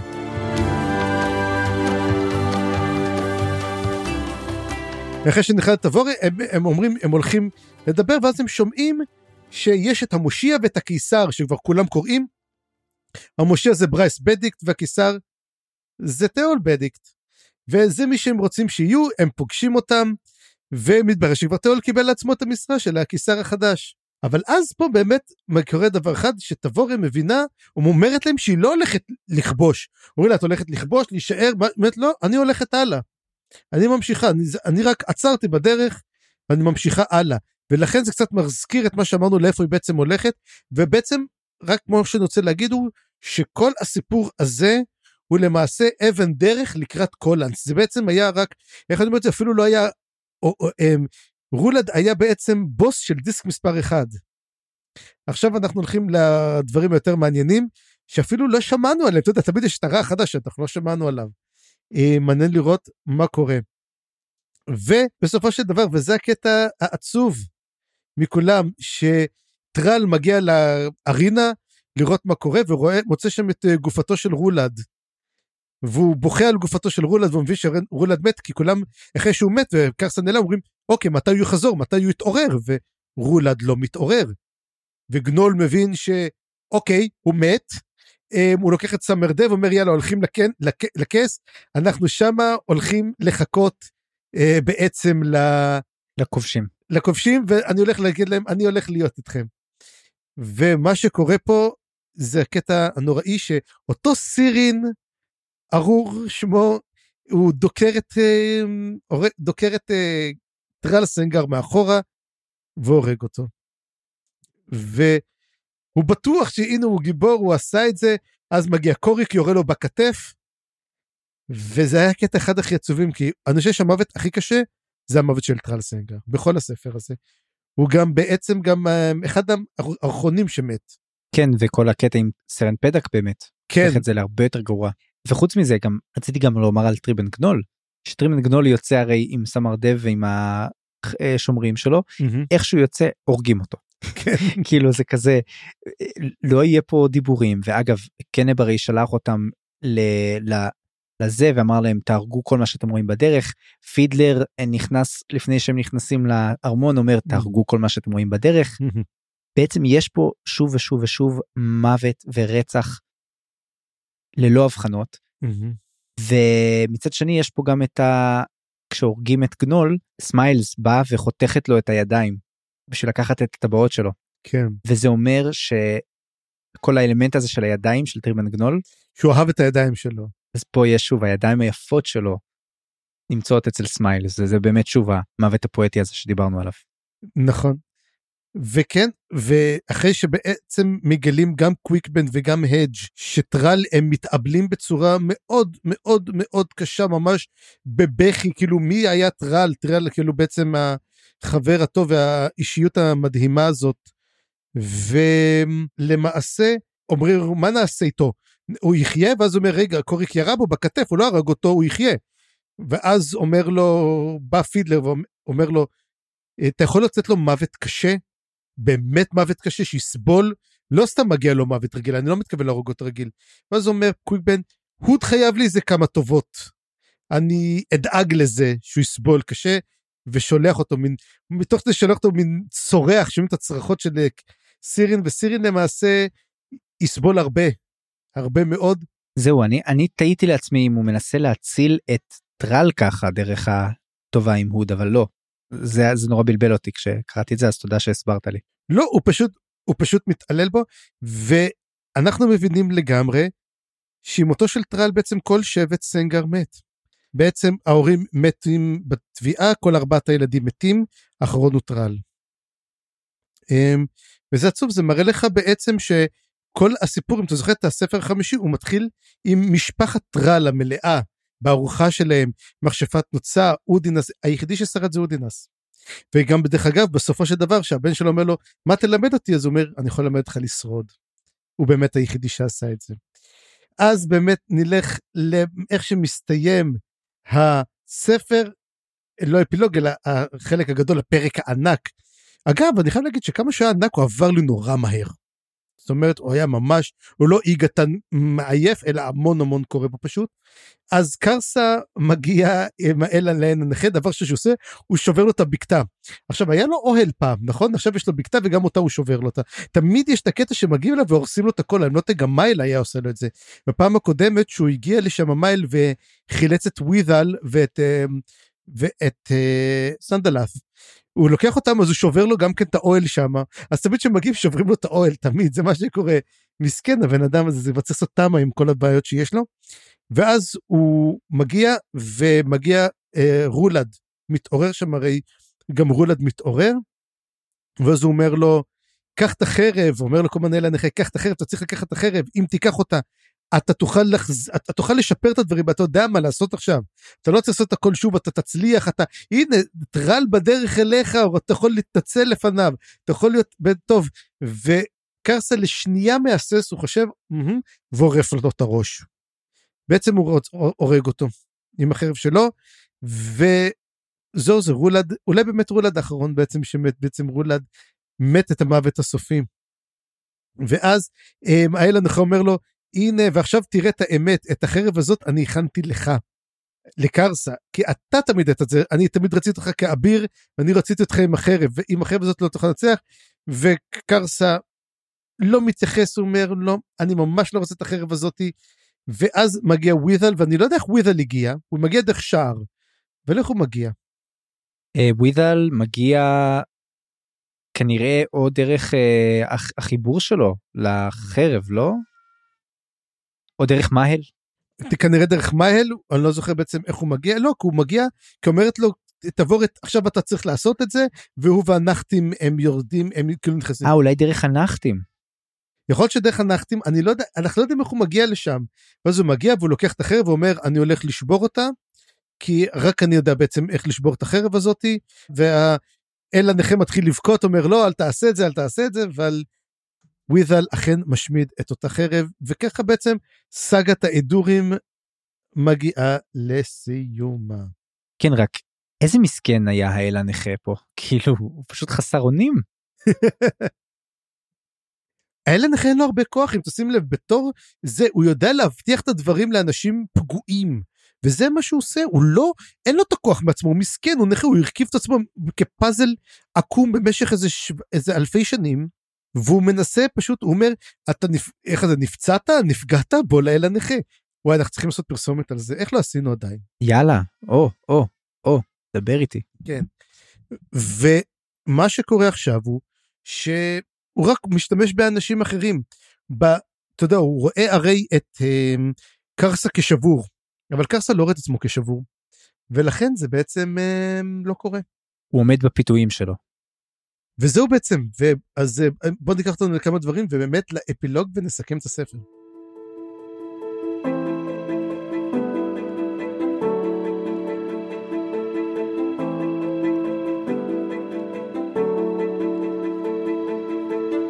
כן, אז אחרי כל הייחודים העצובים והעניינים האלה, יש לנו אפילוג שהוא מין סוג של, כמו לאחר 20 שנה, או ומה קרה לדמויות בסוף, כן, שעושים כזה מין מונטאז'. אני אוהב את זה. אז אתה אומר... תביא לי את זה, אני אוהב אותם. אגב, אתה יודע איפה זה היה בפעם הראשונה? איפה? בית החיות, של בלושי, 78. אני חשבתי, אתה רוצה לומר בעצם שאתה מאוד אוהב איך שנגמר הארי פוטר. א', אני לא כזה חובב גדול של הארי פוטר, כלומר, הנה, ועכשיו כולם הפסיקו לשמוע אותי. לא, אני קראתי את כל הארי פוטר, כי אני חושב שזאת יצירה שצריך לקרוא אותה. אני מאוד אהבתי את ההתחלה שלה, אחר כך אני אומר, כאילו, אין לה עורך שיכול לעשות עבודה, ואני אוהב את זה שאתה יודע, תמיד יש איזה, מה קרה להם, איך זה נגמר, כי זה נותן לך איזה מין קלוז'ר. אני אגיד לך איפה, מאוד אהבתי את זה, באחים לנשק. לא ראיתי דרבלק לא להרוס. טוב, אתה חייב, היה לי משהו להגיד, אבל אני לא אגיד אותו, אתה חייב לראות את זה באחים לנשק, ושם זה הכי חזק. אני צריך לראות את אחים לנשק, נקודה. איך לא ראיתי עדיין? איך לא ראיתי? תמיד ראיתי את הפרק הראשון, פרק שני, ואיכשהו זה נגמר, אני לא יודע למה. אתה יודע מה? הנה, עכשיו נעשה לעצמי בינג' לזה, יש את זה. אתה חייב, אתה חייב, תגיד לי חיה. ודבר נוסף, כן, בהארי פוטר זה גרוע, אבל פה זה ממש טוב, אז בוא נדבר על מה קורה פה, באמת. אגב, האפיגרף של האפילוג הוא משובח מאוד, זה בעצם תפילה של הקבלים, של הנזירים הקבלים, שזה תפילת הילד. תפילה של ילד. וזה תמיד נגמר, כל שורה שם נגמרת ב-At the Gates of Madness. וזה מה זה חזק, כי באמת היה פה שערים שבכניסה וביציאה שלהם היה Madness מטורף, נכון? וזה גרם לי לחשוב גם... זה מאוד הזכיר לי תפילה יהודית, אתה יודע, כאילו עולם חסדו, אתה עושה את זה, כאילו עולם חסדו, הייתה לזה הרגשה כזאת מאוד של, אתה יודע, רפטטיביות כזאת, באמת תפילה אמיתית. כן, זה גם נקרא רציטטיב, כאילו הקצב הוא קצב הדיבור, וכשיש לך גם call and response, אתה ממש יכול לראות איך יש כאילו חזן או מישהו שמקריא את הזה, והקהל חוזרת על השורה בסוף, אני לא זוכר מה בדיוק הביטוי המדויק של זה, אבל בכל מקרה, גם זה גרם לי לחשוב על כל הילדים שאנחנו נראה באפילוג, את רודלל ואת אונרק וקילאבה ואולשון פרל ובאמת. והילד החשוב ביותר מכל, הילד של טרל. אז כן, זה גרם לי לחשוב על הילדים פה בעצם. אבל כן, יש לנו את החלק שמדבר באמת, אולי החלק הכי ארוך, שזה החלק בהתחלה על קליפ ונימנדר. שקליפ מגיע לנימנדר בעצם, מופיע בפניו, ומצד אחד נראה שנימנדר ממש לפלף לידו, והקליפ בכל מקרה מגייס אותו ואומר לו, מה אתה פה עם השייקים האלה? תקשיב, השייקים זה בזבוז זמן. למה הם לא בדיוק רק טיסטאנדי, הם ערבוב של טיסטאנדי, טיסטאדור, טיסטליוסן, וכל מיני דברים אחרים, עזוב אותך מהם, תשים אותם בצד, הם לא מוכנים למה שאתה רוצה מהם בעצם, בוא איתי. וממה שזה היה נראה, גם קליפ אומר, אני מתכוון להחזיר אתכם, או אותנו, לחיקה של אם האפלה. והרעיון זה בעצם, ללכת מול הנומנדר ריק. אז האם יש פה בעצם התחלה של מלחמת אזרחים טיסטאנדית? האם יש פה ניסיון הפיכה של קליפ מול הנומנדר ריק? מה בדיוק קורה פה צפריר? אני רואה בעצם את המלחמה בנומנדר ריק, אני מאוד מחכה לה. אגב, שמת לב שהוא גם אומר שהוא גם ההרלד. הוא אומר, אני המאסטר סוד, אבל אני גם ההרלד. הקלף שלו הוא ההרלד של ה-House of Darkness. אז יהיה מעניין לראות בעצם מה קורה, והוא אומר לו, הנומנדר ריק בגד בנו, בוא נראה איך הוא יקבל את אותו דבר, ואני חושב שהולכת להיות מלחמה בין קליפ לנומנדר, וזה הולך להיות מאוד מאוד מעניין. לגמרי. החלק השני של האפילוג זה בעצם רודלל ואודינס, שיש ביניהם שיחה קצרה, אבל מאוד נוגעת ללב, שאתה הזכרת קצת אותה בקטע של אני אלמד אותך איך לשרוד, אבל רודלל הוא באמת, אתה יודע, סול טייקן, חזק מאוד, ומצד שני יש פה את אודינס, והם עושים איזשהו בונדינג כזה, וזה בונדינג מתוק מריר כזה, כי באמת אין להם המון על מה לעשות בונדינג, ואודינס הוא קצת שבור בשלב הזה, אבל נראה לי שהם על הדרך הנכונה, לדעתי הם יכולים ליצור פה קשר חזק ומשמעותי. כן, אני גם חושב שזאת הפעם האחרונה שנראה את אודינס, אודינס נשאר ברפיוג'יום, אני קורא לזה הפריג'ידר, אני קורא למקום הזה, גם קר, גם זה, והוא נשאר שם, אני חושב שאודינס די מגיע, לאיזשהו סיום ארק גדול שלו, הוא משתחרר מווית'ר, הוא מצא את הבן שלו, הוא עכשיו נמצא פה במקום, הוא גם לא עבד יותר, וזה הכי חשוב, הוא בעצם הדמות שמסיימת את הספר לפחות, בנקודה גבוהה יותר מזו שהתחילה בה. לכאורה, אבל הוא אומר בעצמו שעבד זה משהו שלא מפסיקים להיות, זה משהו שנשאר בתוכך ומחלחל, והופך להיות אתה במובן מסוים, אבל אנחנו רואים פה דווקא אנשים שכן מצליחים להשתחרר מהעבדות שלהם, ואולי אודינס הוא בדיוק כזה, פשוט הוא לא מוכן להודות בזה, בפני עצמו. טוב, והחלק השלישי זה אונרק וקילאבה, גם פה, אתה יודע, קצת כמו סרן פדק וטרלם, זוג ממש ממש אוהב פתאום, וחיבור מאוד מאוד מוצלח, ויש שם אפילו בן משותף שהם הורים שלו, ואתה יודע, זוג שאחת מהמשפחות הנדירות במלאזן שהן מתפקדות טוב כאילו, ואונרק מחליט שהוא כן. הוא מבין שטרל מת, הוא מחליט שהוא רוצה ללכת לסרן פדק ולספר לה על טרל, את כל הדברים שרק הוא יודע, כי הוא בילה איתו כל כך הרבה זמן. את החיים שלו. מה זאת אומרת, הוא סיפר לו את כל הספר נכון. החמישי. אז הוא רוצה לעשות את זה, וכי לבה אומרת, נראה לך שאתה הולך בלעדיי, ומצטרפת אליו בעצם, ורק קולשון פרל נשאר שם לבד, ההורים שלו יצאו לירח דבש או משהו, אבל בסדר, נראה לי שדווקא זה גם קטע טוב. יש לנו סיום גם של תיאול ובג, שזה היה הסיום הכי happy end שיכול להיות, אתה יודע, ג'אנת היא אשתו סלש קיסרית, סלש פילגש היא לא יכולה להיות, קונקיוביין היא לא יכולה להיות, אבל היא גם עוד משהו, הצ'אנסלר בעצם, היא הטריבנגנול שלו. היא טריבנגנול שלו, והיא גם לובשה בבגדים יפים, היא גם חוזרת, בוא נגיד, שהוא אומר לה, אם את לא רוצה קונקיוביין, אני אקח את רקט, אתה יודעת, אני יכול להפוך אותה להיות קונקיוביין. כן, והיא אומרת לו, נראה לך? אבל זה קטע טוב, כן, הוא באמת כנראה באג הצליח לרפא אותה, ושמע, זה כל כך מצחיק, כי הם מנהלים את האימפריה שלהם, בדיוק כמו שהם ניהלו, נראה לי, את כל התוכניות שלהם, זה פשוט, הסטינג השתנה, אבל הם פשוט אותו דבר, זה קטע כל כך מספק.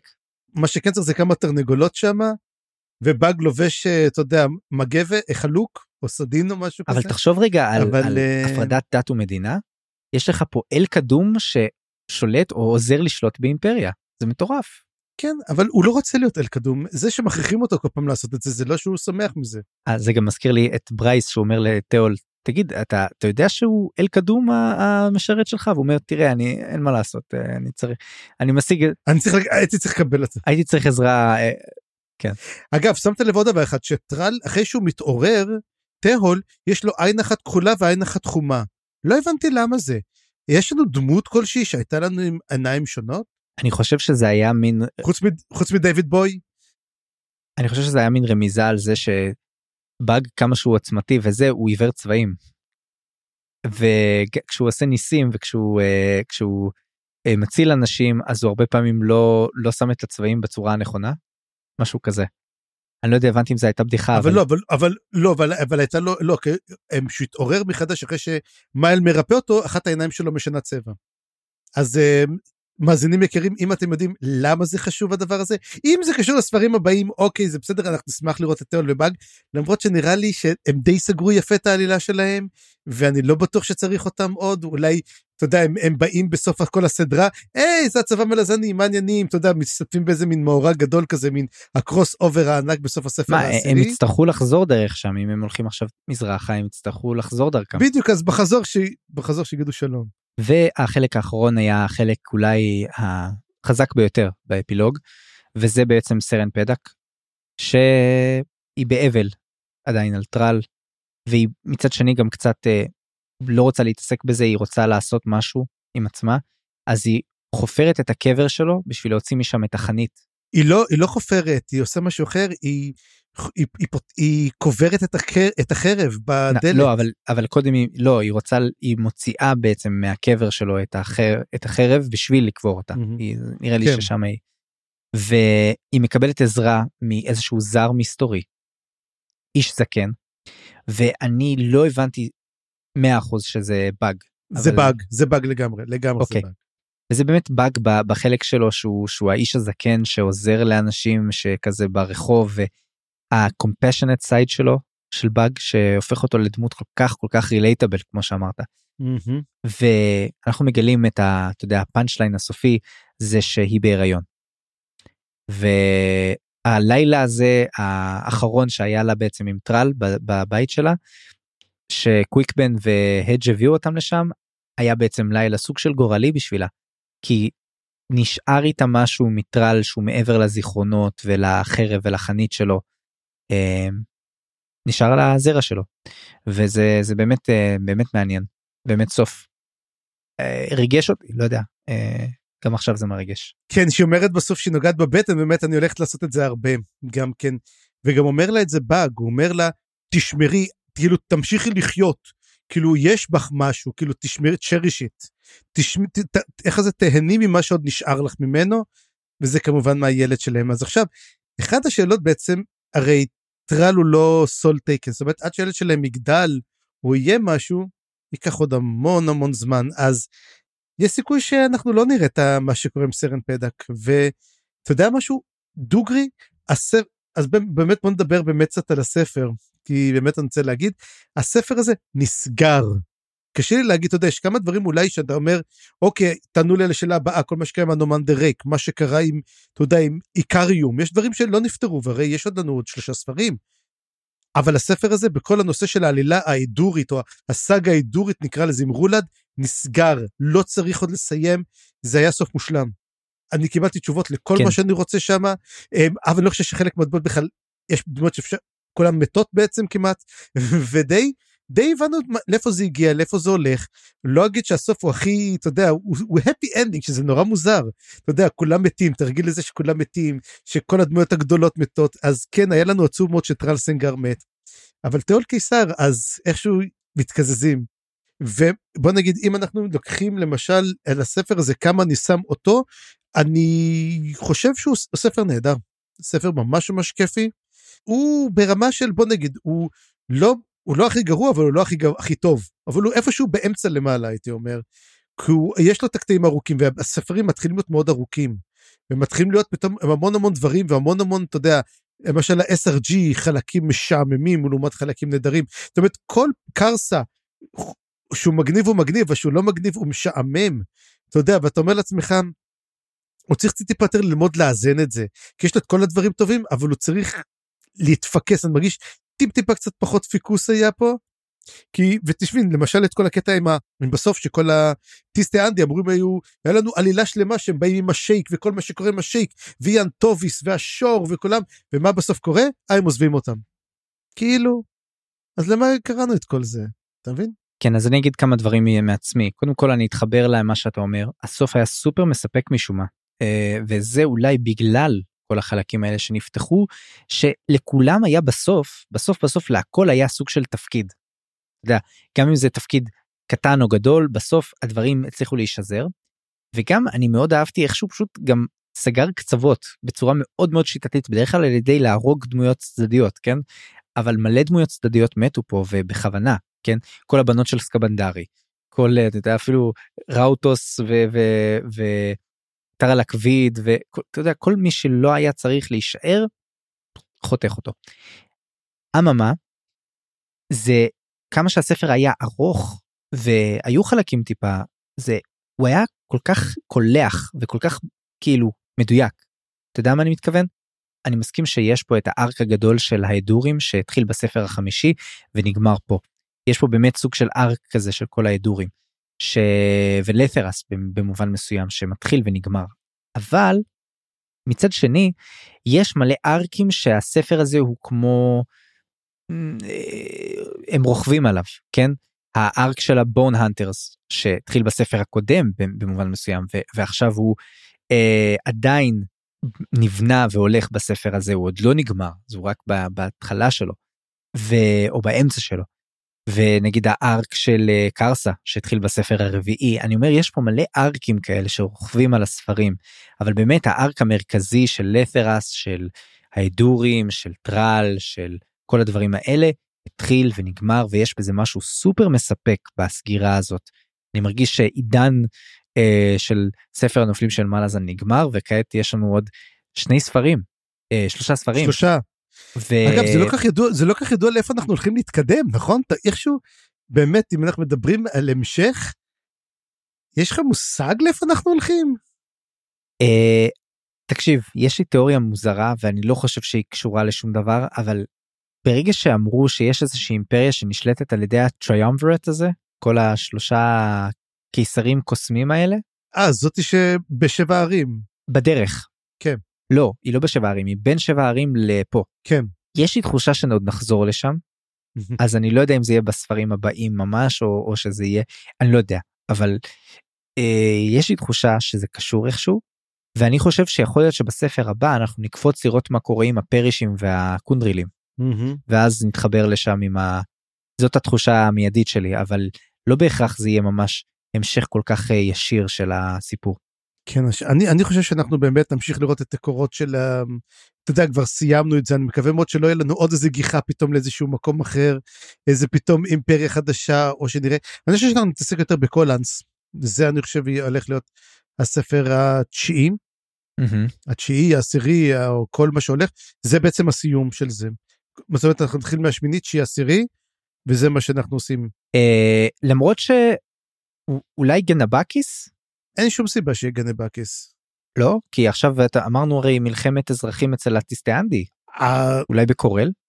אולי, אבל יכול שזה יהיה קטע קטן, אתה יודע, יש המון המון דברים שמתרחשים פתאום במקום, אז אנחנו אולי נראה בעצם את המלחמת אזרחים, ויהיה חלק בקורל, אבל זה לא יהיה חלק המרכזי. כי עם כל הכבוד אתה לא יכול לבנות ספר על זה. מה שכן, גם כן, השם של הספר, הכלבים, אני חושב שאנחנו נתעסק הרבה יותר עם קוטיליון, הרבה יותר עם שדוסון, ואולי סוף סוף נגלה את המזימה הגדולה שלהם. אז ספריר, אם כבר הזה, אולי בתור מתרגם מדופלם, תגיד לי, איך תרגמת את Toll the Hounds? אז אני חשבתי על זה, ובסופו של דבר אחרי שמעתי, כל שם יהיה גרוע, אתה יודע, כי יש דברים שאתה אומר לעצמך זה, ובעצם השם שאני נתתי לספר, זה הקריאה לכלבים. אוקיי, אני רק... זה תרגום טוב, אני בתור לא מתרגם מדופלם, אני המצאתי שהם הרבה יותר משעשע, אני רציתי לקרוא לזה, למי צלצלו הכלבים. כן, חשבתי על זה, למי צלצלו הכלבלבים, כן, משהו כזה. כן, שיר טוב של מטליקה. כן, אבל באמת, אנחנו הולכים להתחיל אותו, בפרק הבא כבר, למי שמאזין, ממש ברגע שהפרקים יוצאים, אתם כנראה, יהיה לכם הפסקה יחד איתנו, אנחנו עושים הפסקה של שבוע, אבל אנחנו נחזור בשיא הכוח עם הספר השמיני של הסדרה, שאני כבר מת כבר ממש להיכנס אליו. אגב, אם אני לא טועה, זה הספר הארוך ביותר, השמיני. אז יאללה, לאזור כוחות, ואם עברנו את הפרק הזה, שבטח יצא נורא ארוך, אני בטוח שנעבור גם את הספר השמיני. ועם הדבר הזה, נגיד שזהו לתתה.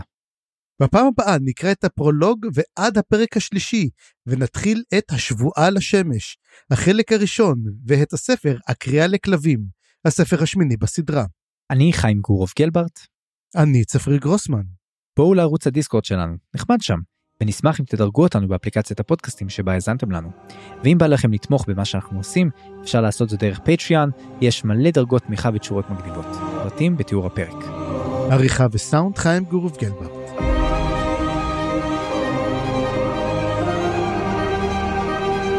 הצטרפו אלינו לדיונים בקבוצת הפייסבוק, מה לזן קבוצת קריאה. תודה שהזנתם, וניפגש בפרק הבא.